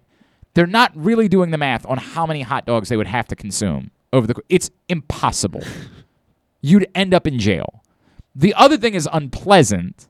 Like I don't want to do it, but you could do it. You would be capable of doing it. So I get why you think your answer is to say, well, the Hot one I would prefer is the hot dog. Everybody likes a hot dog. Uh, Proctor says 76 dogs between now and the 4th is 12.6 hot dogs per day. Is that right? Wednesday, Thursday, Friday, Saturday, Sunday. Oh, I guess I did the math of five days. Well, I mean, it's five and a half days essentially. So he's, you know what? You're right. I did the math wrong. Twelve point six Oh, so hot we dogs. like, six- it's it's six- it's because it's not it's not it's five and a half days is what it is. I said five, but it's really five and a half. So it's five and a half days. So that math does probably work out being about twelve point six hot dogs a day. Could I do that? Yes, I think I could. But I think it would suck more than the mayo. I've heard of Weird S. This fits the bill, but I think it's the easier How much mayo option. are we talking in our in our in our beverage? One packet, one like, like a the- packet that you would you get get for at a the deli, for a when you would get a, a generic cold cups cold cut sandwich, and they give Right. you like one packet of mustard, one packet of mayonnaise. You Got know it. when like you you work for somebody and they're like, hey, we're gonna provide you lunch. And we're talking like eight ounce cup of of coffee it's a or regular whatever you put. It's a mug of coffee. It's a you know what? It's a regular beverage that you would have. You get a you start your day with a The thing of Do I get to add anything else like sugar? no, I mean, I mean no, I'm drinking water. I. Mayonnaise, like, mayonnaise. tea, That's it. That would be just the mayonnaise. mayonnaise That's all it tea. is. What? That's weird. Uh, Lou also said, "I uh, I will throw up just thinking about Joey Chestnut, so he's going to have to go the other way." I think there will be people. I do think there will be people that would say, "I'll throw up thinking of the mayonnaise." Like Yeah. I think that would happen, but This is a tough one. it's tough because I don't think people are being practical. I, I think that we're just saying we like hot dogs more than we like the other uh, the idea. I don't think we're really thinking about how impossible it would be to consume that many hot dogs. Not something you're going to be able to. Yeah. I guess I'll lock in my answer. I'll go with the mayonnaise in my in my water every All right. morning, Nope. just just so to make sure I don't have to go to jail. quickly number three would you rather you're baker mayfield we uh, this is from the conversation we had with aaron oster the other yesterday on uh, simply the bets we do simply the bets every tuesday morning at 11.40 a.m course that show will also be off for the next couple of weeks as we take our little summer break here um, this week we'll have weekend at bookies on thursday at 11.40 a.m that's normally every other thursday morning it's all brought to you by the FanDuel Sportsbook at Live Casino and Hotel. Simply the bets on Tuesdays, weekend at bookies on Thursdays at 11:40 ish. Hopefully you listened to yesterday. And uh, Yeah, you would have been a big winner on the first one. The local bet that Aaron gave out was under four and a half runs, and he just managed to squeak Yeah. by on that one with the number being zero for the first five innings of the Orioles Mariners game. All right, number three. He says that if he was Baker Mayfield, he thinks he'd rather be in Seattle. I say, really? So I put it to you all. You're Baker Mayfield. Would you rather end up in Seattle where the division has been bananas for years or end up in Carolina where the division is pretty open except for that pesky Tom Brady thing that continues to exist? Yeah, it's tough. I, I can understand the Seahawks argument because you, you get to throw to DK Metcalf and Tyler Lockett. At least and- for now. Yeah, at least for now. Yeah. At least for maybe training camp. Yeah. Um, but I, I mean, like Carolina's got good receivers too. I mean, they got DJ Moore and Robbie, Anderson. Mm-hmm. Well, Robbie should An- be coming we, back. We if he- think Robbie Anderson. if Sam Darnold's not there, then Yeah.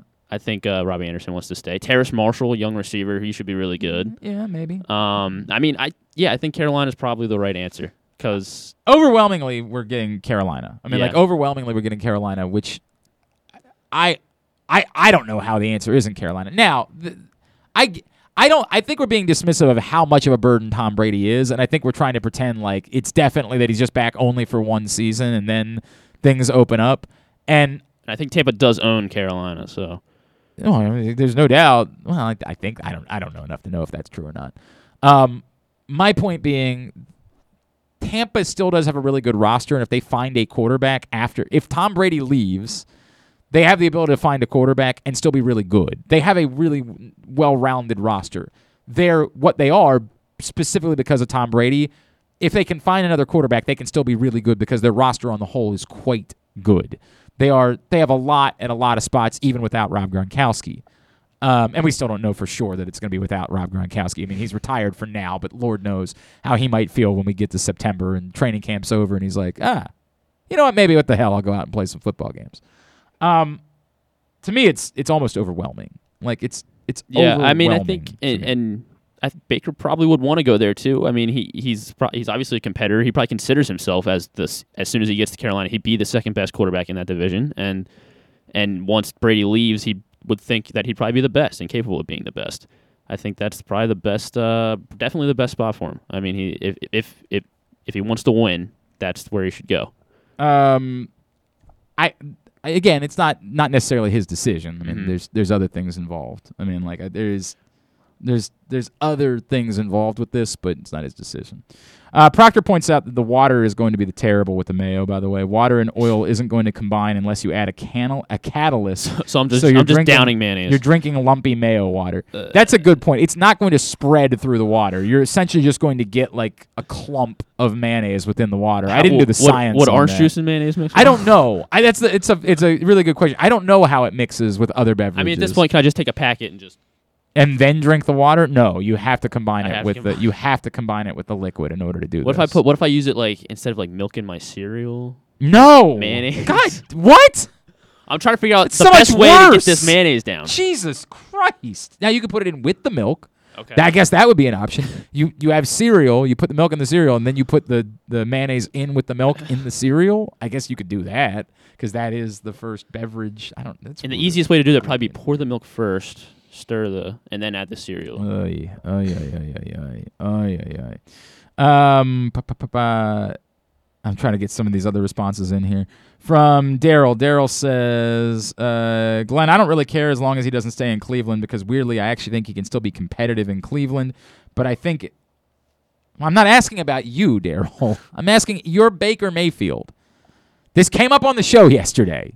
Where would you want to be? Not where do you want Baker Mayfield to be? I think people are also struggling with that. I'm not asking, would you prefer? Because who cares? Why would we care? Yeah, I mean, it, no, I don't think because didn't Russell Wilson have start having issues with Pete Carroll, and like that was also There, I, I, I like it seems is- like Seattle's definitely not. I don't think Seattle's the best place the to be. I don't think Seattle's the spot. Look, I don't think Carolina. like, Carolina's building like a new stadium, aren't they? Or they're building like a. I think they want to, but I don't think that's it. They well, they were bringing building a new practice facility, Right, and that's what it then they just stopped in the middle of construction. They just stopped because uh, I think they went bankrupt or something. and the East, Coast is better, so I mean, Oh, should- okay, there's that. you should stay is here. that as well. Continue to get me your responses for Would You Rather Wednesday. Again, brought to you by Glory Days Grill at Glenn Clark Radio, Facebook.com slash Glenn Clark Radio. Today's program also brought to you by the Stan the Fan Variety Hour on Monday night. Stan and Luke did a nice baseball roundup show. Uh, they're going to be uh, talking to Ray Schulte about a huge event coming up on Wednesday night. Uh, Stan will continue doing his shows while we're on our summer break, so make sure you're checking them out. Facebook.com slash PressBoxSports, YouTube.com slash PressBoxOnline, PressBoxOnline.com slash video. When we come back in, we'll make our trip to Bowie to chat with a member of the Baysox this week. It's pitcher Zach Peek. He joins us next. Glenn Clark Radio. Sports fans, the wait is over. The all new FanDuel Sportsbook is now open at Live Casino and Hotel in Hanover, Maryland. This is your chance to win big right in your own backyard. Bet on every sport with self service kiosks and watch all of the action from the best seat in the house. Make every moment more at the all new FanDuel Sportsbook at Live Casino and Hotel in Hanover. Please play responsibly. Gambling problem? Please call 1 800 Gambler or visit mdgamblinghelp.org. The biggest pro wrestling stars today and all time all have one thing in common. You've heard them on Jobbing Out. Matt and Nick Jackson, the Young Bucks. Thanks for having us, man. Appreciate it. The great Kurt Angle. Thanks for having me on the show. I appreciate it. Matt Riddle. Yeah, man. Thanks, man. The champ, Drew McIntyre. Oh, thank you for having me. The great Ron Simmons. Keith Lee. Appreciate you guys having me, man. Bill Goldberg, My pleasure. Charlotte, Thank you so much for having me. Mick Foley is with us. This is the greatest name for a wrestling show I've ever heard. MJF, I'm glad you're happy I'm on this show because I'm freaking miserable. Le champion. Chris Jericho, Le champion. AJ, Aaron, Brandon, and Glenn are talking pro wrestling every week on Jobbing Out. Find it at PressBoxOnline.com slash radio, iTunes, and SoundCloud. The Toyota Tacoma comes in a wide range of models and trim lines. You can choose the perfect Toyota to reflect your unique personality and driving habits. Check out buyatoyota.com for deals on new Tacomas from your local Toyota dealer today. Stan the Fan here, welcoming back one of my favorite sponsors, the Costas Inn. And everybody around Baltimore knows that the Costas Inn is a great place to go and grab crabs, steaks, salads, soups, whatever's on your mind to eat in person. But did you know that the Costas Inn has upped their game? They are now one of the premier takeout places in Baltimore. Give them a call now to order your food 410 477 1975. That's the Costas Inn over 4100 North Point Boulevard. The latest edition of Press Box is available now, and it's our very first Salute to Coaches issue. On the cover, we recognize Ravens coach John Harbaugh ahead of his 15th season. Also inside, find tributes to Navy football coach Ken Niumatalolo, UMBC soccer coach Pete Caringi, Maryland soccer coach Sasho Cirovski, and field hockey coach Missy Meharg, Mount St. Joe basketball coach Pat Clatchey, and Poly basketball coach Kendall Peace. We also honor recently retired Johns Hopkins lacrosse coach Janine Tucker and Calvert Hall baseball coach Lou Eckerl, the athletes whose lives these coaches have impacted, offering insights on what makes them special and why they've stood the test of time. Pressbox is available for free at over 500 area locations, including 60 Royal Farm stores, and you can always find the entire edition as well as the best daily coverage of the Orioles, Ravens, and Terps at PressBoxOnline.com. To follow the show on Instagram, it's just Glenn Clark Radio. And to follow the show on OnlyFans, wait, I don't think you're supposed to know about that one. Any hoodle. Take it away, boys. All right, back in here on GCR. It's time for us to make our weekly trip to Bowie to chat with a member of the Baysox. Our guest this week is pitching this season to a 1.05 whip. That'll do. A 2.68 ERA. That'll do. With 37 strikeouts in 43 innings over 10 starts. Like the sounds of all that, it's a pleasure for us to be joined by Zach Peek here on the program. Zach, it's Glenn and Griffin. It's great to chat with you, man. Thank you for taking a couple of minutes for us. Hey, absolutely, man. Thanks for having me. Absolutely. I know we had some schedule issues last week. I apologize for that. Thanks for bearing with us. Um, yeah. Zach, you, t- I need to know. It's clear you've got an affinity for Darth Vader. Why? why are you a man who's gone over to the dark side? Where did that come from?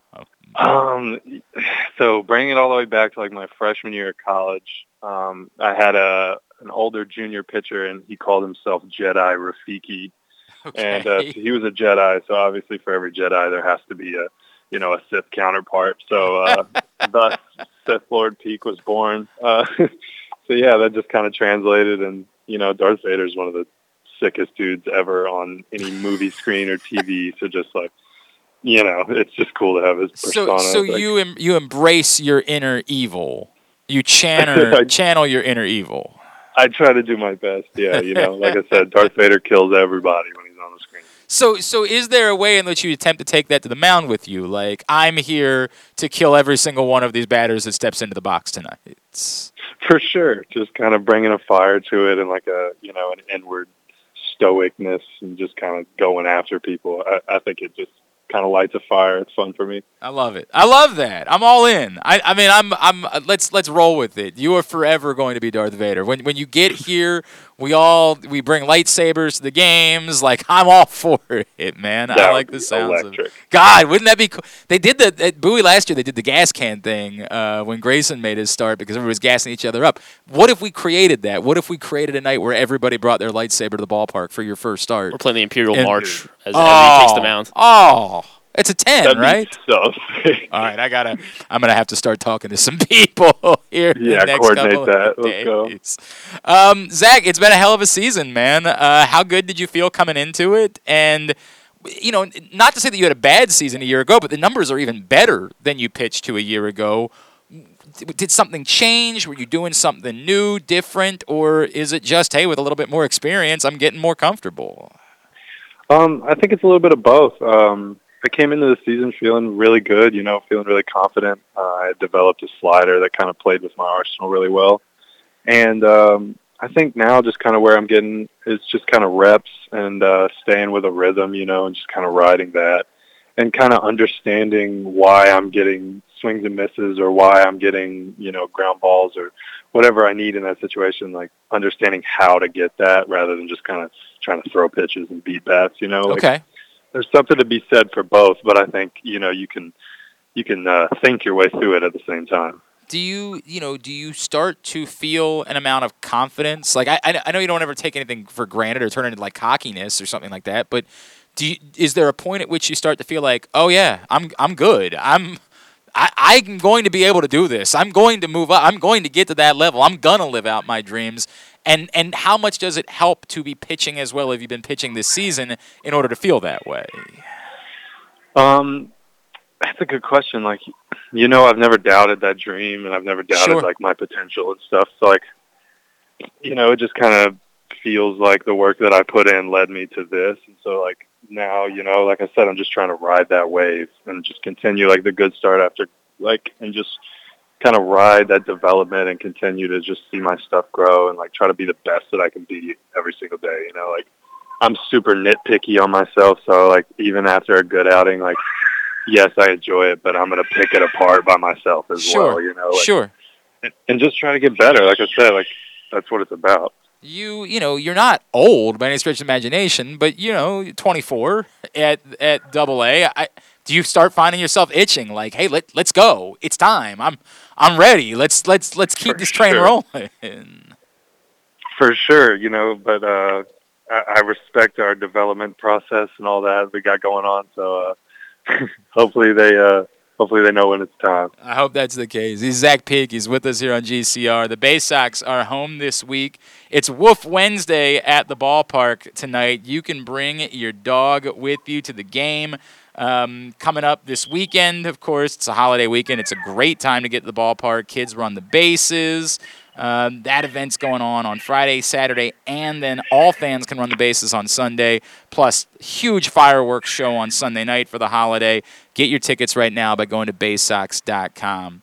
Um, Zach, you guys uh, had some reinforcements show up this week. Um, how much how much excitement comes with when you, you see an announcement like that? I, I know you know you're worried about your own spot and moving up in the system, but this is the team you're on. This is the place that you're at. When you see other guys that are really well thought of, like Colton and that crew, get the call up, what does that do for an entire team? Um, you know, obviously it fires us up. It gives us a little bit more firepower. Um, obviously, uh, and then you know we just know we got dudes behind us. Um, we've had dudes behind us all year, but you know, just bring a couple extra. You know, we uh, we kind of had to scrape it together there. We had some infielders playing outfield and stuff, but uh, you know, like I said, it just brings us some firepower. So we're excited to kind of go out, go out and get after some people. Do you do you guys feel the excitement throughout the organization of what's going on right now? Like you know that. The, as well as the major league team is playing, still knowing there are opportunities ahead, particularly for pitchers.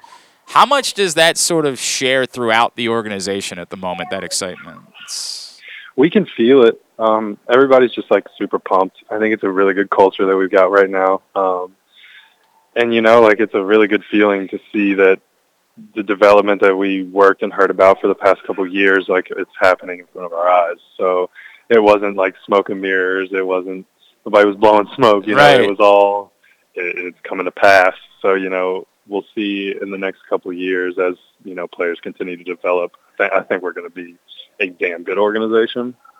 I mean, does it start to give you a feeling of like, dude, I could really be pitching like meaningful baseball games for a contending team in the major leagues in the next couple of years? Hundred percent. It's just exciting, you know, and and that's uh, like we know that's everybody's goal. So you know, why would you want to be anywhere else when you have this opportunity here right now? No doubt, man. He is Zach Peek. He's with us here on Glenn Clark Radio. Um, Zach, I mean, I want to know more about you. So, you, when you arrived in the Orioles organization, I imagine it's got to be like a culture shock at a young age to go through, uh, you know, something like that where you're you're already into your next organization. What's it been like for you, sort of getting your feet wet here, being on the East Coast? Like, have you become a, a seafood guy? Like, what what's the what's it been like just settling in over these last couple of years in the Orioles system? See, I I, I really like the to, West it's Coast. closer to home too, though, right? It's- For sure, yeah. It's only four hours, so uh, it's really nice to have the girlfriend and the family come up whenever, um, you know. And and I've been everywhere on the East Coast, so this is kind of where I feel at home. So you know, once the original shock was gone, it's it's just kind of nice. I like being over here. And no, I'm not a seafood guy. What, what the though- hell? What the I'm hell do we have to do about that? Okay, so I know, man. when you say you've been everywhere on the coast, like I, I know you you were in Carolina. Did you grow up in Carolina? Um, I went to school in South Carolina, um, and I spent pretty much all of my life in Virginia and Tennessee. Okay, all right. So okay, more like Appalachia. Um, For is the sure, right there around the Blue Ridge. Okay, so were you? Um, did you happen to like drink any moonshine at a particularly young age? Like, did you have anybody in your family who was like, "Hey, boy, uh, uh, come come and drink some of this. I'm gonna get some hair on your chest." I mean, no, Okay. uh, not not too young, obviously the legal age, but um, yeah, you know, it just uh, out in those out in those country woods on those back roads. You say- it always goes. You oh, say that. somewhere. We we had Gunnar on yesterday. You know, today's his 21st birthday, and he was trying to sell me that he has not tasted a drop of alcohol in his life up until this moment, and I can't quite figure out if I believe him or not. Like, You know, I wouldn't put it past him. That's the uh, that, isn't that the interesting thing about him, right? Like he's so even keel that when he says something like that, there's a part of you that's like, you know what? he Maybe might he not be doesn't. right. He, he might not be BSing me. It's totally possible that that's just the way that the dude has lived his life at that point. I'm telling you. Um, I want to talk about your hair. I want to talk about like you, we've seen various looks from you, and part of it sometimes is that because you got a cap on, I don't know what it is that you got going on. Do you still have the luscious flow rocking at this point? Currently, yes. It's just a lot of natural curls. Okay. So the, it it hides under the hat, but when I take it off, I take my hat off um, always when I'm coming off the field after a clean inning. Always take my hat off. Just something Let I it- do, something I've done since college. Um, and yeah, just let the curls go. I love this. I have it. Has it always been that way for you? Have you always had the curls? But, Uh, by the way, are you at an amusement park currently?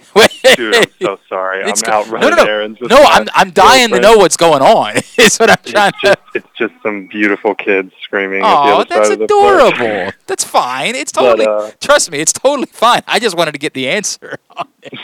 I felt so bad. I tried to move as far away oh, as I dude, you're good. You're, you're totally good. But uh, yeah, my hair was straight as could be until I was a sophomore in college, and then all of a sudden it was curly. Now, did you try to fight it at all at first, or did you? Yes. Okay, explain. it started ta- as like waves. take I me like, through the "Ah, I process." just wish my hair was straight. what did What did you do to attempt to fight it, and and when and why did you just give in? Once my hair got like past my eyebrows, there was no control in the curls. so You're just. I mean, it was just- it was go time after that. My sidekick Griffin knows a thing or two about this. Like, you know, he kind of got a similar look going on here. Like, th- was it With always? the- with the uh, just the curly, Yeah, poof, poofy yeah, hair. yeah, Uh, right? Yeah, pretty much. I never. This is kind of long for me. This is Okay, because I all just right. I just hate dealing with Do you- it. are you committed to this now, Zach? Moving forward, like, is thi- this is who I am? This is a part of my identity. I'll for sure cut my hair at some point, but yeah, for the next little bit, I'm gonna rock these curls. It's starting to peek out of the back of the hat a little bit. we'll see where it goes. are you are you at all concerned that it's like a Samson situation? Like, this is where you get your strength now.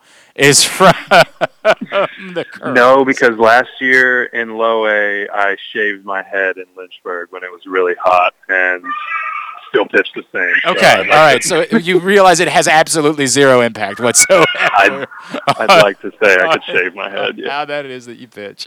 All right, what else do we need to know about you, man? I think this is the first time you've been on with us over the years. So what what what else do we need to know about Zach Peek, the dude? Like you get a you get a day to yourself. You guys don't have a game. What's life look like? What are your priorities? Um, I'm probably waking up, eating something good, some fruit, something like that, and then I'm turning on the Xbox pretty much immediately. What are you pl- What are you I'm- playing? I am playing nothing but Halo right now. Okay, and- Halo Infinite and like Rocket League. That's pretty much it. Uh, longest consecutive hours that you've found yourself playing Halo that you were like, holy crap, I can't believe it. I've been doing this for blank number of hours. That's an obscene question because if I'm being honest, I started one day this off season. I played from ten o'clock. We had a tournament, and I played until nine thirty. Oh my god! It was a good day. I mean, but that one you kind of you were prepared for that if it was a tournament, right? Like you knew what you were getting yeah. into. Like, I was ready that day. how does um how did your girlfriend handle that day? Oh, she was totally thrilled, super happy. She's like, Obviously. "Hon, hon, I just need you to know I support you in all of your goals. Baseball, Exactly. Halo, all of it. It's all very important to me. Um, and we do a we do a game on we do a, uh, it's called Would You Rather Wednesday. It's very clever. Um, we just came up with it. It's where we present one scenario or another scenario. You got to choose one. We're we're very forward thinkers um, in this business, Zach. So uh, I'm gonna have you play along with one. Would You Rather Wednesday. You owe an obscene fine over something, a library book, whatever it is, and a judge has allowed you to get out of it, but you have to do one of the two following things in order to get out of it. You can either go the Joey Chestnut route, and between now and Monday night, when you go to bed, you have to eat 76 hot dogs and buns. or, or you can pay it off. Uh, I don't know if you're familiar with Will Levis. He's the quarterback at Kentucky. He puts mayonnaise in his coffee every morning. So you would, for the rest of the summer, every morning, whether it's coffee or whatever the first beverage that you consume in the morning is, you have to squirt a packet of mayonnaise into said beverage. Which would you rather in order to pay off this fine and avoid having to go to jail? I'm taking the hot dog. Dude, I Give the hear. I hear you saying it, but are you thinking about what the, that's 12 and a half hot dogs a day between now Are and you Monday thinking night? About, are you thinking about mayonnaise? Dude, it's and a Red Bull? disgusting. I agree. It's disgusting, but I think I'm physically capable of doing it. I don't know that I'm physically capable of eating 12 and a half hot dogs every day for the next week. Oh, I'm capable. That's the Darth Vader coming out, by the way. oh, I'm capable. I'm exactly right. That's great stuff, man. Um, Zachary.peek on Instagram, right, is how people can follow you. That is correct. Yes. And on Twitter, it's Zachary underscore peek. Yes, I think that's correct. Hey, Zach, really enjoyed this. is a lot of fun this morning, man. Thank you for taking the time for us. Continued incredible success to you. Look forward to doing this more often as you keep moving towards Baltimore, all right? Absolutely. Well, thanks so much for having me. I, I really did enjoy it. That was fun, dude. Thank you. Zach Peek. The Bowie Baysox. Uh, get out and see them this week. As uh, we just mentioned, they got reinforcements that showed up in uh, Colton Cowser and Coby Mayo and Connor Norby and an exciting time for the Bowie Baysox here in the coming weeks. For you to get out and see some of the top prospects that have arrived within that syst- in the system, great stuff. Again, um, hmm, I don't know what just happened there. I had a little bit of a, ooh, a little, little thing going on there. Uh, thanks to Zach Peek for taking the time for us this morning. All right, today's show also brought to you by your local Toyota dealer, buyatoyota.com. Whether your focus is luxury and comfort, convenience, technologically advanced connectivity, or sporty performance and aggressive styling, we've got the perfect Highlander for you. Check out buyatoyota.com for deals on new Highlanders from your local Toyota dealer today. When we come back in, let's talk some more Orioles. Ben Verlander, Fox Sports. Yeah, he's he's somebody's brother, but he's also an analyst himself. We'll talk to him about what he thinks the Orioles should do based on how the next couple of weeks go. That's next, Glenn Clark Radio. Sports fans, the wait is over. The all new FanDuel Sportsbook is now open at Live Casino and Hotel in Hanover, Maryland. This is your chance to win big right in your own backyard. Bet on every sport with self service kiosks and watch all of the action from the best seat in the house. Make every moment more at the all new FanDuel Sportsbook at Live Casino and Hotel in Hanover. Please play responsibly. Gambling problem? Please call 1 800 Gambler or visit mdgamblinghelp.org. Are you ready, soccer fans? This summer, the English Premier League returns to Baltimore. Arsenal, Everton, square off in the Charm City match, July 16th, under the lights at M&T Bank Stadium, home of the Baltimore Ravens. This is your only opportunity to take in a Premier League match this summer in the Mid-Atlantic region. Individual and group tickets are on sale at baltimoreravens.com. That first sip. That first bite. Mmm. Start your day off right with a delicious breakfast at Royal Farms. Choose from a fantastic selection of fresh Royal Farms breakfast sandwiches and top it off with a rich hot cup of the freshest coffee in the world. At Royal Farms, breakfast is available day and night. It's the freshest breakfast in the world. Real fresh, real fast. Royal Farms.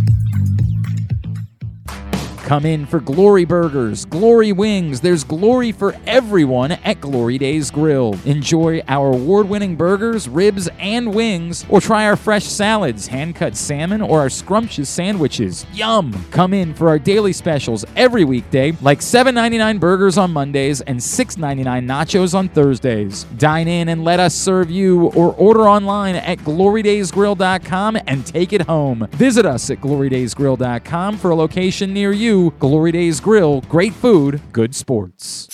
The 2022 baseball season is in full swing, and the future is brighter than ever for your Baltimore Orioles. I'm Paul Valley. And I'm Zach Goodman. And together we bring you the bat around every Saturday from 10 a.m. to noon with everything you need to know about the Orioles and baseball as a whole. From veterans like Cedric Mullins, Austin Hays, and Ryan Mountcastle, To young stars like Adley Rutschman, Grayson Rodriguez, and DL Hall. we've got you covered for every game, every pitch, And every debut. You can watch us at youtube.com slash pressboxonline and facebook.com slash pressboxsports, or you can listen at pressboxonline.com slash radio. So join us live on the bat around every Saturday from 10 a.m. to noon right here at Pressbox Sports.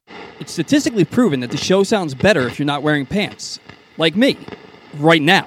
You're listening to Glenn Clark Radio. All right, back in here on GCR as we continue on a Would You Rather Wednesday edition of the program. Um, I appreciated uh, Jerry Coleman having me on the fan last night with Rita, and uh, I got to ch- talk about Serena Williams there, so I haven't talked about it much today. It's a bummer. You know, everybody knows what a, a obsessed tennis fan I am and what an obsessed Serena Williams fan I am. It's a bummer, but as I said last night, she's 40 years old, and it's absurd for for her to even be playing and competitive. I think if anything, the fact that she was playing her first singles match in a year would be a sign that if she wants to play some tennis this summer, that maybe she could be fun to watch in New York. Maybe. But I think because we forget like Serena Williams is Serena Williams, so we we lose all context. We just assume that the greatest athletes of all time can all be superhuman. 40 years old, had not played a match in a year, played a three hour match. And I get it. I, I know tennis. Harmony Tan is not somebody she should have lost to, even a 40 year old Serena Williams, but it's the circumstances. We're being unreasonable. Serena Williams has nothing to prove. I know she still wants to win another major because she wants to win one post becoming a mother, and she wants to match Margaret Court's number, but Margaret Court's record is not real. It's make believe. It predates the Open era. It's when they handpicked the players that would play in those championships. It has nothing to do with who the best player in the world was. She has the record that actually matters with 23 slams. She's the greatest tennis player of all time. She's the greatest female athlete of all time. Stop. There's nothing else for Serena Williams to prove. Let's talk baseball. Uh, joining us now, this man has carved out a huge presence for himself on social media. He's an analyst with Fox Sports. Uh, really enjoy getting baseball thoughts and perspective from Ben Verlander, who's with us now here on GCR. Ben, it's Glenn and Griffin in Baltimore. It's great to chat with you, man. Thank you so much for taking a couple of minutes for us. Of course, I appreciate it. Thanks for having me. Absolutely, dude. We're we're in this weird place in Baltimore right now, Ben. We're like the Orioles are so much better than we thought they were going to be this season. They're not yet like in a place where you think there's any world in which they can really compete for something. But there's also this sort of weird thing where like, you know, they got decisions they got to make at the deadline and if they were to like win 10 of their next 15 games, which given how they played isn't insane to think could be possible, I don't know what you do then. Like, what? How do you react to what it is that we're seeing from the Baltimore Orioles this season? I think you react in um, tempered excitement. I, I think this is exciting. Whenever you have a team that, you know, this sort of like for for years, it's felt like, uh, the the future is close for the Orioles. It's not far. Um, just keep that in mind.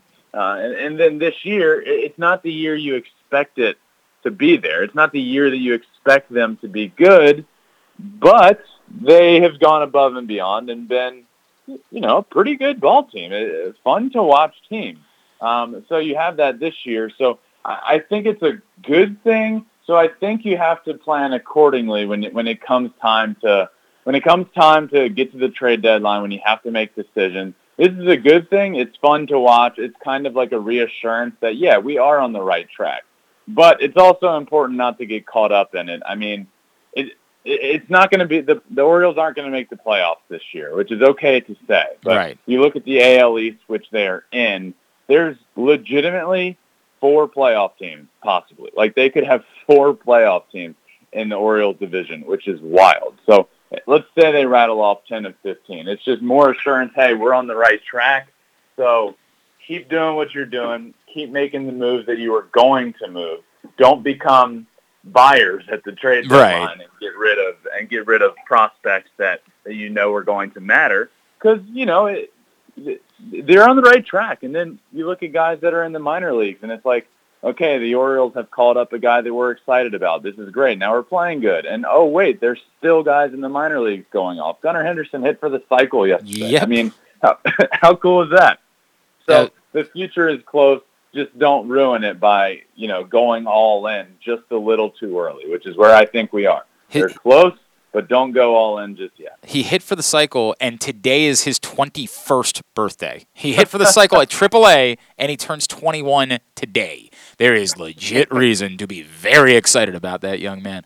Um, ben, I hear everything you're saying, and I, think for the most part, I, I you know, I, I completely agree. I, I guess the question becomes: Do we start buying into the idea that they're ready to be competitive? Like, like I'm gonna paint this picture. A year from now, they get Grayson Rodriguez back. They get John Means back. You obviously know quite well what happened in Houston, right? When they said, "Hey, we've got something here. Maybe let's add to it. Let's go get more pitching from the outside." I, I know the Yankees are a machine, or something like nothing we've ever seen before, but is it possible that we're a year away, particularly with us getting back to sort of un, you know balanced schedules and not having to play this monstrous division every game? Like that we say they they are that close that that they could be competitive for something real in 2023. Yeah, so let's two teams for me come to mind, and and we have to take teams like the Yankees out of this because they will always be the outlier. Um, they don't have to draft correctly to be a good team. They will just go out and get the players they want to eventually. So you have to take them out of this. I, I look at the Detroit Tigers and what they did for so long, you know, and this is a, a, a while back now, but they were one of the worst baseball teams of all time. Sure. And then over a couple of years, drafted correctly, had guys like my brother coming up through the system, and a year after they lost a ridiculous amount of games, well over a hundred games, they went out. They said to Justin, "Hey, you're going to be on the team this year." They went out and got Pudge Rodriguez and a couple of other big free agents, and that next year Yeah. they were good. Worked out okay. Yeah. They ended up in the World Series that year. So the process, as long as you have the blueprint ready, the process can go fast. And the blueprint appears to be ready for the Orioles. And, and you mentioned the Astros. It's similar there. For a long, long time, they were one of the worst team in, teams in baseball. So constantly you're building up these first round picks that are at the top of the draft, first overall, second overall. You have a bunch of those picks coming, and then all of a sudden you just can sense it coming, and then next thing you know, you sign some free agents, and and look, they're they're a great baseball team, and they can be for years. So yes, the rebuild that the Orioles have gone through and are still going through is frustrating. But this just feels like one of those rebuilds like it was for the Houston Astros that, okay, this is a long rebuild, but when it happens, when we get there, we're going to be there for a long time. So I think that's some, some cause for excitement for Orioles fans. Uh, ben, how good is Austin Hays? Like, is he a guy that's that's having a three month heater and is playing the best best baseball of his life, or is he really a guy that you should start thinking about trying to give an extension to and viewing as a central figure in what this franchise looks like for the next five to seven years? Yeah, I think you want to see it over the course of a full season. But look, he hit 22 homers last year, and you know hit around hit 250. I mean that's that's a pretty dang good year. And and even in this year, I mean, the sky's the limit. He's been way way better than he was last year. I mean, he's on pace for more homers. He's hitting close to 300. It's been remarkable what he is doing this year. So uh, I I would like to before you start talking extension and paying him like this sort of player, you just want to see it over the course of a full season. But you know, if you if you date it back to last year, he's been on that pace. He's done it for a full season. You know, he's hit you know 30, 40 home runs over the course of a full season to this point. If you date back to last year, he's hitting close to, to 300 now. I mean, it's getting to the point where you you okay, yeah, Yeah, this is- this is guys. real, right. Right. We didn't plan on building around Austin Hays, but maybe we do. Right, right. I mean, it's the, it, look, man. I don't know, and I, I'm probably with you, where I'd be like, yeah, let's let's talk about it after the season's over. Like, let's just make sure that that something doesn't go south. But I, the other part that's weird here, Ben, is that I think this fan base is looking for the next sign of okay, now show me you're committed to contention for some time. Like you've done, you've done a lot of good of good things. We are we're all excited about Adley Rutschman, who clearly has moved past the first couple weeks where he was struggling at the plate, and you can tell this dude is special. We're all excited about that. There's a lot of good things here. Now, now announce to me that you're committed. Sign somebody, say, hey, believe in this. Let us go buy a jersey. Let us know that this is real and this is going to be a thing for some time and we can we can believe in it. I think there's insane value for a franchise doing that for a fan base that frankly has been through an awful lot over the course of the last five years. Yeah, there, there's really that seems to kind of be the blueprint for all of this. You draft well, you have your prospects come up, they start to come up, you see that they you have the potential to be really good, and it almost seems what kickstarts everything, what kickstarts the future is signing a big free agent. Uh, okay, we have all these guys up. We're going to start the year with Adley and and you know Grayson Rodriguez Yep. will be back, John Means will be back, Cedric Mullins here.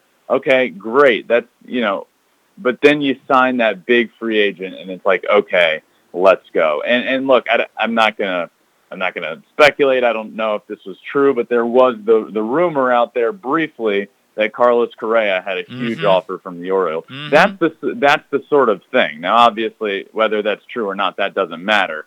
That's the that's the sort of move that tells the fan base, all right, we're doing this. Let's go. Now now is our time to win. So Yeah, if- I really if like he what to- they're doing. If he were to opt out this year, which I think we're all assuming, right, that he's going to opt out. Yeah. Like, and and they revisit it, and all of a sudden they say, yeah, it's not the end of the world if we got to give him a deal with an opt out because we want to go try to win now. That's what we're doing. Like a year ago, this past offseason, it made no sense. You're like, no, the Orioles aren't going to sign Carlos Correa. Yeah, if he's just going to try to opt out. But all of a sudden, if you're like, hey, it's really more like a three year deal before he could opt out again, you're like, okay, like, let's go. Give me three years and see what we can do with Carlos Correa.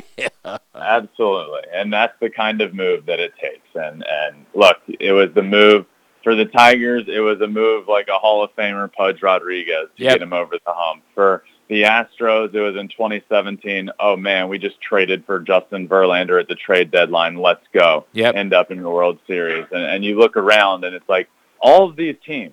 Take out the New York Yankees. Take out the the Los Angeles Dodgers. All of these teams that we see winning make a big move at some point that says, okay, we built our core. Our core is here. Let's add to that and win baseball games. So, uh, Ben- just another couple minutes with Ben Verlander from Fox Sports here on Glenn Clark Radio. Ben, I- agree with you. It's not going to be the Orioles in the playoffs, and that's a it's a bummer. But I, I, I it's just it's so impractical to think that the team with no starting pitching, basically. I mean, Tyler Wells has been good. Dean Kremer has been unbelievable for three starts. Um, but it's just there's no way to think that's the pos- a, a thing that can happen.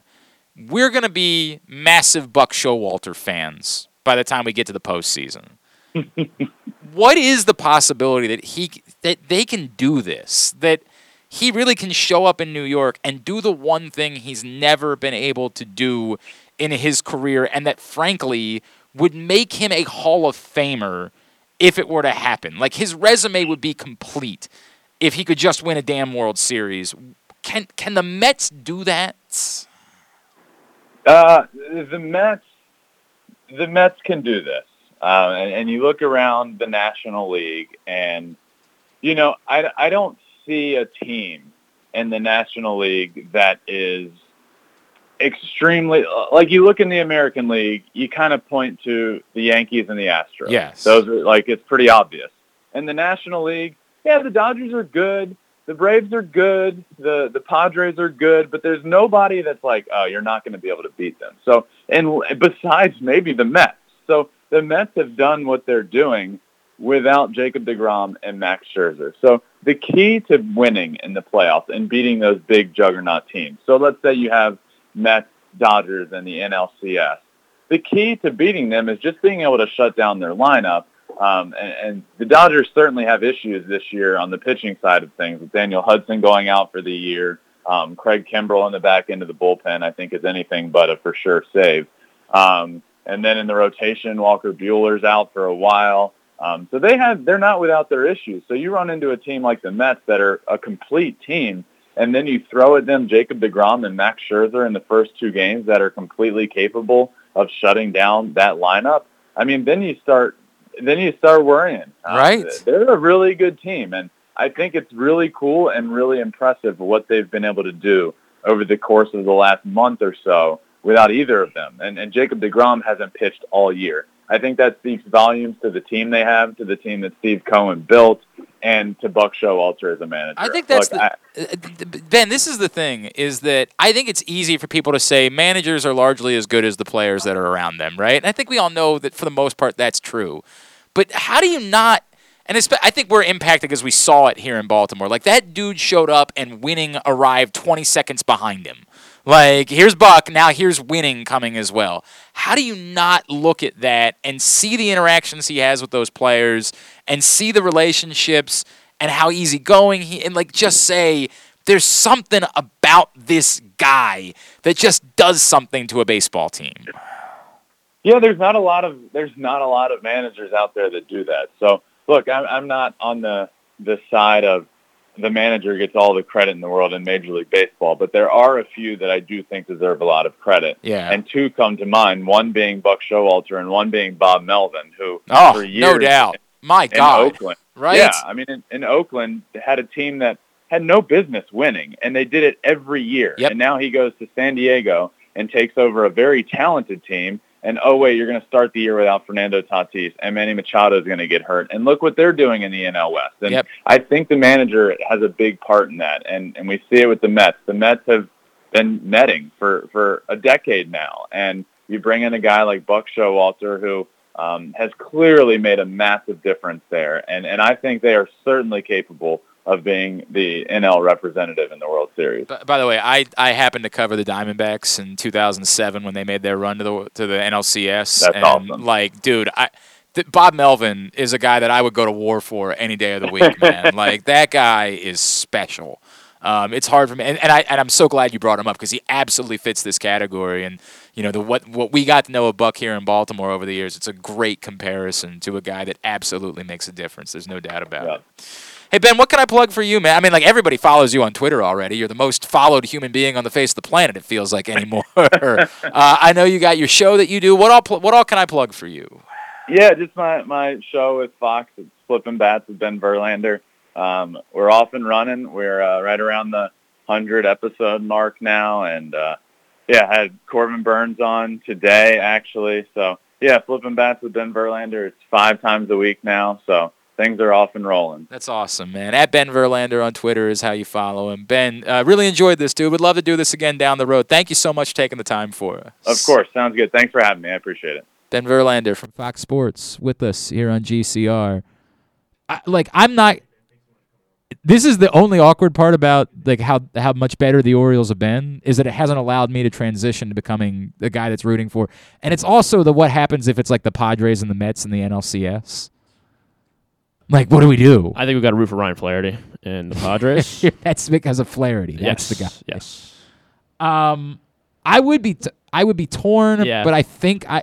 The funny thing I, is, I, think have I'd find myself rooting for the Padres. I've committed myself for the last couple of years to being a Padres fan Mm-hmm. because the Orioles were bad and the Padres it was Manny and Flaherty and um, Wayne Kirby was there and there was somebody else that was there too. And I was just like, God, I'm that's who I what I am. I'm I'm a Padres fan. Um, I, I don't remember. It's gonna drive me nuts. I'm- Yeah. there's somebody else was there, and it's not somebody that I was as connected to, but it was just one other person that I put I mean, on the list. Tatis is so fun to watch. Oh, like- he's incredibly fun to watch. They're a fun team. So it's going to be hard for me to drop that, but it would be more significant now for Buck to win a World mm-hmm, Series. Mm-hmm. Right now, Buck winning a World Series equals Hall of Fame. Look at the guys. Look at the the managers that have gone in. Yeah, 100%. Bobby Cox only won one, but he had to win one. Like he had to get one. And as soon as he got one, not as soon as because it was years later, but it made him a candidate to be a Hall of Famer. Buck Showalter with one World Series, given all of the games that he's won, given all the organizations that he turned around, with just one effing World Series, is a Hall of Famer. I, I think that I would find myself saying I gotta root for the Mets at that point because it would just be too meaningful in compare. I I love Manny. I'll always love Manny. He was the most talented player of Roberto Alomar comes close. It's it's tough for me because Roberto Alomar really was the most talented player that I got to see play for the Orioles. Yeah. Well, And- for and- me, Manny was. well, yeah, I mean, you, you, so. you you were not alive when Roberto Alomar was playing. And look, everybody else is gonna laugh and be like, "Dude, Eddie Murray." Well, okay, like I was so young when in the first run of Eddie Murray that I don't I don't have any context for that. And like by the time he came back, he wasn't that guy anymore. He was a guy at the tail end of his career. So and look, I know Cal Ripken. This is Cal Ripken was my favorite baseball player. And I think he really was far more talented than he gets credit for. A lot of people try to dismiss Cal Ripken as just a guy who showed up and played every day. And that's not the entirety of Cal Ripken's story. He's an unbelievable talent. But these two dudes, Roberto Alomar and Manny Machado, were even more extraordinarily talented. So I'll always have that incredible place in my heart for Manny Machado. But this ain't going to be the difference in him making the Hall of Fame or not. It will be for Buck Showalter. So like in that scenario, I'm going to be a Buck guy. But I haven't even like spent time with the Mets at all this season because I've been busy watching the Orioles, which I didn't expect to be mm-hmm. doing this deep into the year. Good problem to have. Great problem Yeah. to have. Tremendous problem to have. Appreciate uh, Ben Verlander taking the time for us here on GCR. If you have not picked up the print issue of Pressbox yet, encourage you to go do that today. It is our Salute to Coaches issue, celebrating on the cover 15 years of John Harbaugh as the head coach of the Baltimore Ravens, which is still quite a rarity in the NFL. Uh, remarkable achievement. Also inside, we recognize other coaches from the area who either have recently surpassed milestones or who are approaching significant milestones, like Navy football coach Ken Niumatalolo, 15 years for him as well. Also, Maryland soccer coach Sasho Cirovski, field hockey coach Missy Meharg, UMBC soccer coach Pete Caringi, Poly basketball coach Kendall Peace, Mount St. Joe basketball coach Pat Clatchey, and then a couple of recently retired coaches, Calvert Hall baseball's Lou Eckerl and Johns Hopkins lacrosse's Janine Tucker. And it's the the athletes, it's the players who are most impacted who are the ones telling the stories of these coaches. So encourage you right now to get to your neighborhood Royal Farms, any of those hundreds of locations around town where you find Pressbox. You can read it all, pressboxonline.com. Our Salute to Coaches issue, which is available right now.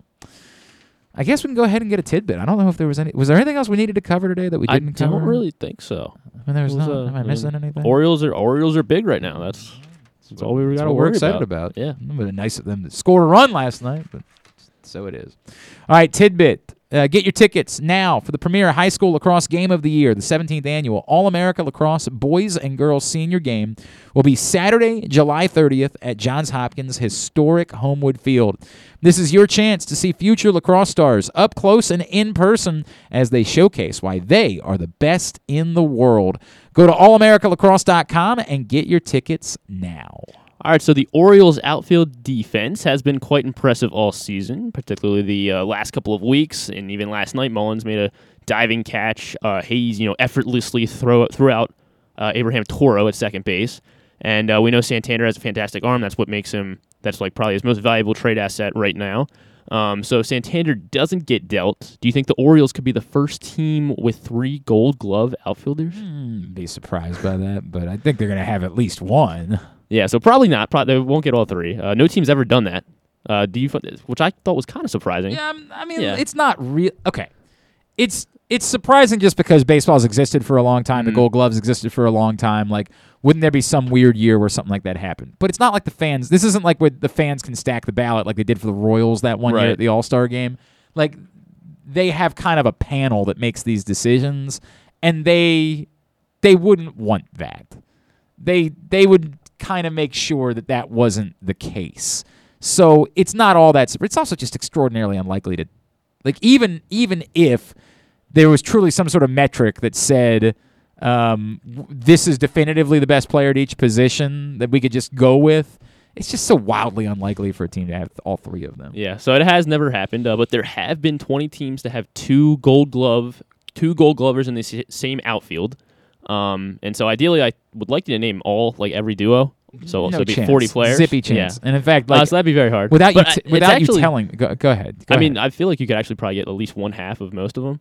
Um, but I'm going to ask you for the most recent. Uh, let's do the most recent seven to do it. So since it'd be since 2007, there have been seven teams that have had two outfielders from the same outfield. Um, all right, so this is the way this is going to go. I'm going to guess a team, and then you're going to tell me yes or no on the team, and then if it's yes, I'll try to figure out who the players Okay. were. The Yankees. Yankees have not had one. No, not in The Red Sox. actually not ever. The Yankees. What? Uh, Red Sox not. Yes, Red Sox once in, in the past since- since 13, 15 years. Yeah, past 15 years. Um, did it involve? God, I gotta go all the way back to 2007. Well, it's probably not Manny Ramirez, if I had to guess. It was not. Um, Should I just give you the? I mean, no, I can't give you the year. I don't want to be here for because we got to do a video, and I got another thing. I It was recent. It was 12:45. It was recent. recent. So Yeah. Mookie Betts. Yes, Mookie Betts was one half. And Jackie Bradley. Correct. 2018 World Series winning Red Sox had a Gold Glove duo in the outfield. Mookie Betts and Jackie Bradley Jr. Uh, the Astros. Astros have not. The Cubs. Cubs have not. The Ever. Wow. Yeah. The this requires me to remember who won Gold Gloves, and that's very difficult to do. You want to give you a No, stop. hint that stop. might help? Settle down. The Giants. Higan- Giants Los not, not in the past. Not in the past. The 15 years. Dod- Barry, the- Barry Bonds did do it a lot. right. So did Andy Van Slyke Lo- in the 90s. Los Doyers. And Willie Mays and Jackie Brandt first Huh, first duo to ever do it. Uh, the Dodgers, yes, once in the past 15 years. past 15 years. Um, did it involve? Did it involve? 15 years. is Such a long time, man. Did it involve Matt Kemp? It did, yes. Matt Kemp. Andre Ethier? Correct. 2011, Matt Kemp and Andre Ethier. Yikes. Won the Gold Glove for the Dodgers. I really don't know how I got that. If I'm being completely That was- honest with you, Good Genu- pull. Genuinely don't know how I got that. The Cardinals. Cardinals, no, they did have five Gold Glovers last year, but none of them, not not a duo in the outfield. The Royals. yes, Royals. Did it involve Lorenzo Cain? No, it did not. This is, is actually much more recent. Much more recent. Yeah. It involved Whit Merrifield. No, he's not. No. Uh, He can't play the outfield, but yeah. Um, much known more for his infield play. Alberto Mondesi. No, I don't know. I genuinely don't. it was last year. How am I supposed to remember anything about Who, the? can, can how you did the name any of the Royals- Royals outfielders from last year? Jesus Christ, Soler. No, not Soler. Adam Duvall did win, win one last year, which is, I thought was surprising. That is surprising. Yeah. God, you're asking me to remember was- who won the. Hey, wait, wait, wait, wait! Okay, Don't. okay. I mean, I like I should be able to at least name players that played for the Royals. I, I can't believe I, I can't believe I these guys. I'm so surprised. uh, the Royals. The Royals. The 2021 Royals. Uh, who remembers anything about the 2021 Royals? This is insane. The 2021 Royals. Known for their defense, apparently. Michael Taylor. Yes, Michael A. Taylor, Gold Glove center fielder last year in the American League. And and I God, I do not know. Andrew Benintendi. oh, I forgot. for Andrew a Gold Glove left, uh, yeah, left field, I think. Yeah. Okay, we could have been So here. all right, we got to we got to speed this All right, up. so you have three All of the seven. Um, The Braves have two separate duos. oh, okay. Uh, Andruw Jones, one of them, Yes, and uh, that was 2007. and uh, oh God, Andruw Jones and littering and littering and. A guy that played for the Royals at one point. Settle down. Okay, Uh, settle down. Jermaine Dye? No, He threw me off with the Royals. sorry, Stupid sorry. Royals. I think he, I think he ended his career there. I want to say. Um. Very strong arm, known for his arm. right, all right, all right, all right, all right. Settle down. Settle down. Oh, Frenchie. Yeah. All right. Jeff Francoeur. And then there was another one. Yeah, another Braves Uh, duo. Another Braves duo. Uh.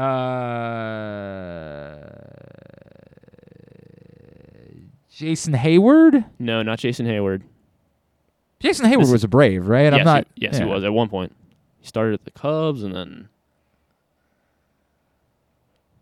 or maybe he started with the Braves and then went to the With Cubs. the I don't know. Cubs, something like that. Yeah, but he was yes, he was an Atlanta Brave, but not. All right, we got to speed Okay. this up. All right. Uh, Nick Markakis. Oh, in damn it. 2018, Okay. and then Ender Inciarte. All right, right, we're gonna you're gonna. Have to and then the gotta- Orioles had a Uh-huh. duo. Oh wait, they did. Yeah. I don't remember this. Uh, did it also involve Nick Markakis? Yes, it did. Then I guess Adam Jones. Yeah, Adam Jones and Nick How do I not Markakis in remember that? 2014. Both won a I Gold remember- Glove. I don't remember that. And then in 2010, Ichiro and Franklin Gutierrez with the I Mariners. would might have gotten Ichiro. There's no world in which Yeah. I was getting Franklin Ichiro and Gutierrez. Mike, uh, Mike Cameron did it twice in the early 2000s. Oh, how about that? Yeah. All right, very good. That was a good tidbit. It just was very difficult. Very, very. I wanted it to be difficult. It was, a, difficult. it was a good tidbit. Good job. Tubular brought to you today by the FanDuel Sportsbook at Live Casino and Hotel Maryland. 61 self-service kiosk, and they're open 24/7. So if you're like me and you're betting you some Wimbledon, no problem. You can go in even before the sportsbook opens. Get your bets in on the 61 self-service kiosks in the FanDuel Sportsbook. Of course, UFC 276 on Saturday night. You're gonna want to be there. Reserve your spot right now by emailing events at sportssocialmd.com. Here's what's coming up tonight, totally tubular wise. Actually, this afternoon. Orioles Mariners at 4, Austin Voth and Chris Flexen. I don't know anything about it. 4 o'clock, MASN 2. 1 o'clock for Pirates Nationals on MASN. MLB Network Astros Mets at 1, Braves Phillies at 7. Wimbledon coverage right now. By the way, Frances Tiafoe, Maryland's own, and I, I said this, the, the draw was really good for him. Like, really broke that Frances had an opportunity to do something at Wimbledon. And you know he's he's had a, a rough year, but uh, he's now through to the third round. He gets a much tougher opponent in uh, uh, Bublik. Uh, Alexander Bublik would be next for Frances Tiafoe in the third round at Wimbledon. But coverage continues right now on ESPN. Um, uh, ESPN two tonight. The women's look the World Lacrosse Women's World Championships. God, I gotta do better with that. World Lacrosse Women's World Championship. At least, Women's at least all the lacrosse- players' wait, names wait, are really World easy. Lacrosse Women's World Championship. At least all Okay. the player names are really easy for me to pronounce.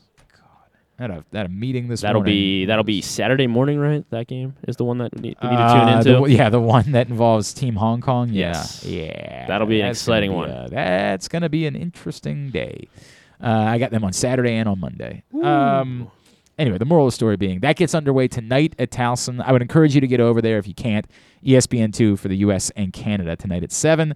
NBA TV, Connecticut Sun, Chicago Sky at 12. Indiana Fever, Phoenix Mercury at 10. FS1, FC Dallas, and LAFC at 10.30. And TBS tonight at 8 for AW Dynamite. Some non-sports highlights? Uh, not a lot. Paramount Plus has a new show called All Star Shore, which is Oh, a it- bunch of it's, it's like all the it's apparently there's a Jersey Shore spin-off like in other countries. So Oh, like okay. in So America taking- there's Jersey Shore and then in in Britain there's Geordie Shore and like Geordie Shore. they did like Floribama Shore and they did right. they're doing a new one now. So they're taking the stars from these Yes, and shows putting them Yeah, together, okay. That's yeah. what I saw. It was random. I believe the TV only one from Jersey Shore is Angelina is the only one who's involved with it. Good for her. I'm a big Jersey. Uh, like you're, Are you? you have, there's a couple of things about me where my trashy comes out.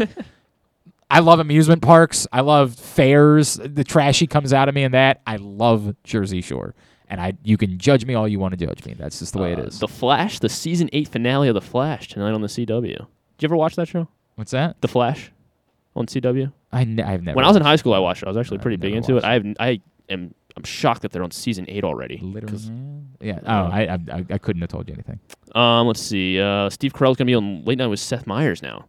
He's making his run. He's making his Sure. runs for Minions because Minion oh, comes right. out. That's right. Right. I probably might have to take the kids to that. Yeah, should be. Should I mean? I guess it should I, be it's good. fun. All those movies have been fine. They're they're fine. They really are. Yeah. Like I I in fact the first Despicable Me I'd even say I enjoyed a great deal.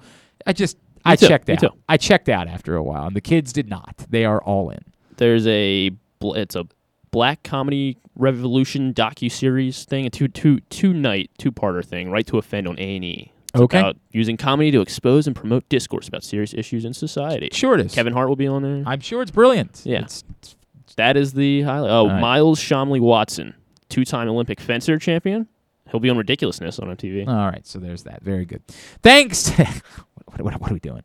Thanks today to Ben Verlander. Thanks also to Zach Peek. He was great. And to Drew Forrester. We'll get all of it up in the greatest hits section of the tab at glennclarkradio.com. Tomorrow on the program, Jacob Berry, another potential number one overall pick for the Baltimore Orioles from LSU. Jacob Berry will join us. Speaking of uh, the MLB draft, we'll do our weekly draft segment uh, tomorrow. It will be Jim Callis from MLB.com who will join us for the draft segment and, of course, stuff and things. And Carson should be here as well. Right? Oh, that's right. Oh, we're doing. We got to do with the game. You got to Oh, yeah, remind yeah. me of that. Okay. Remind me. Send me a text later and make sure Okay, that I prepared this. Son of a bitch. I got to remember that. I got a lot going on right now. We're moving studios. Tomorrow's the last show before our summer break. That's it. Tomorrow, and then we're not back until July 18th.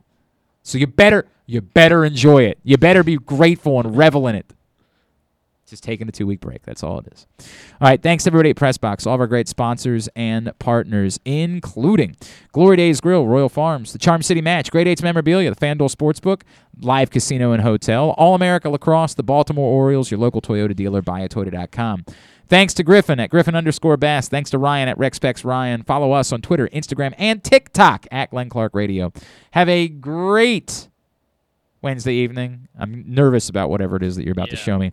Uh, go Birds. Duke sucks. Ohio State sucks too.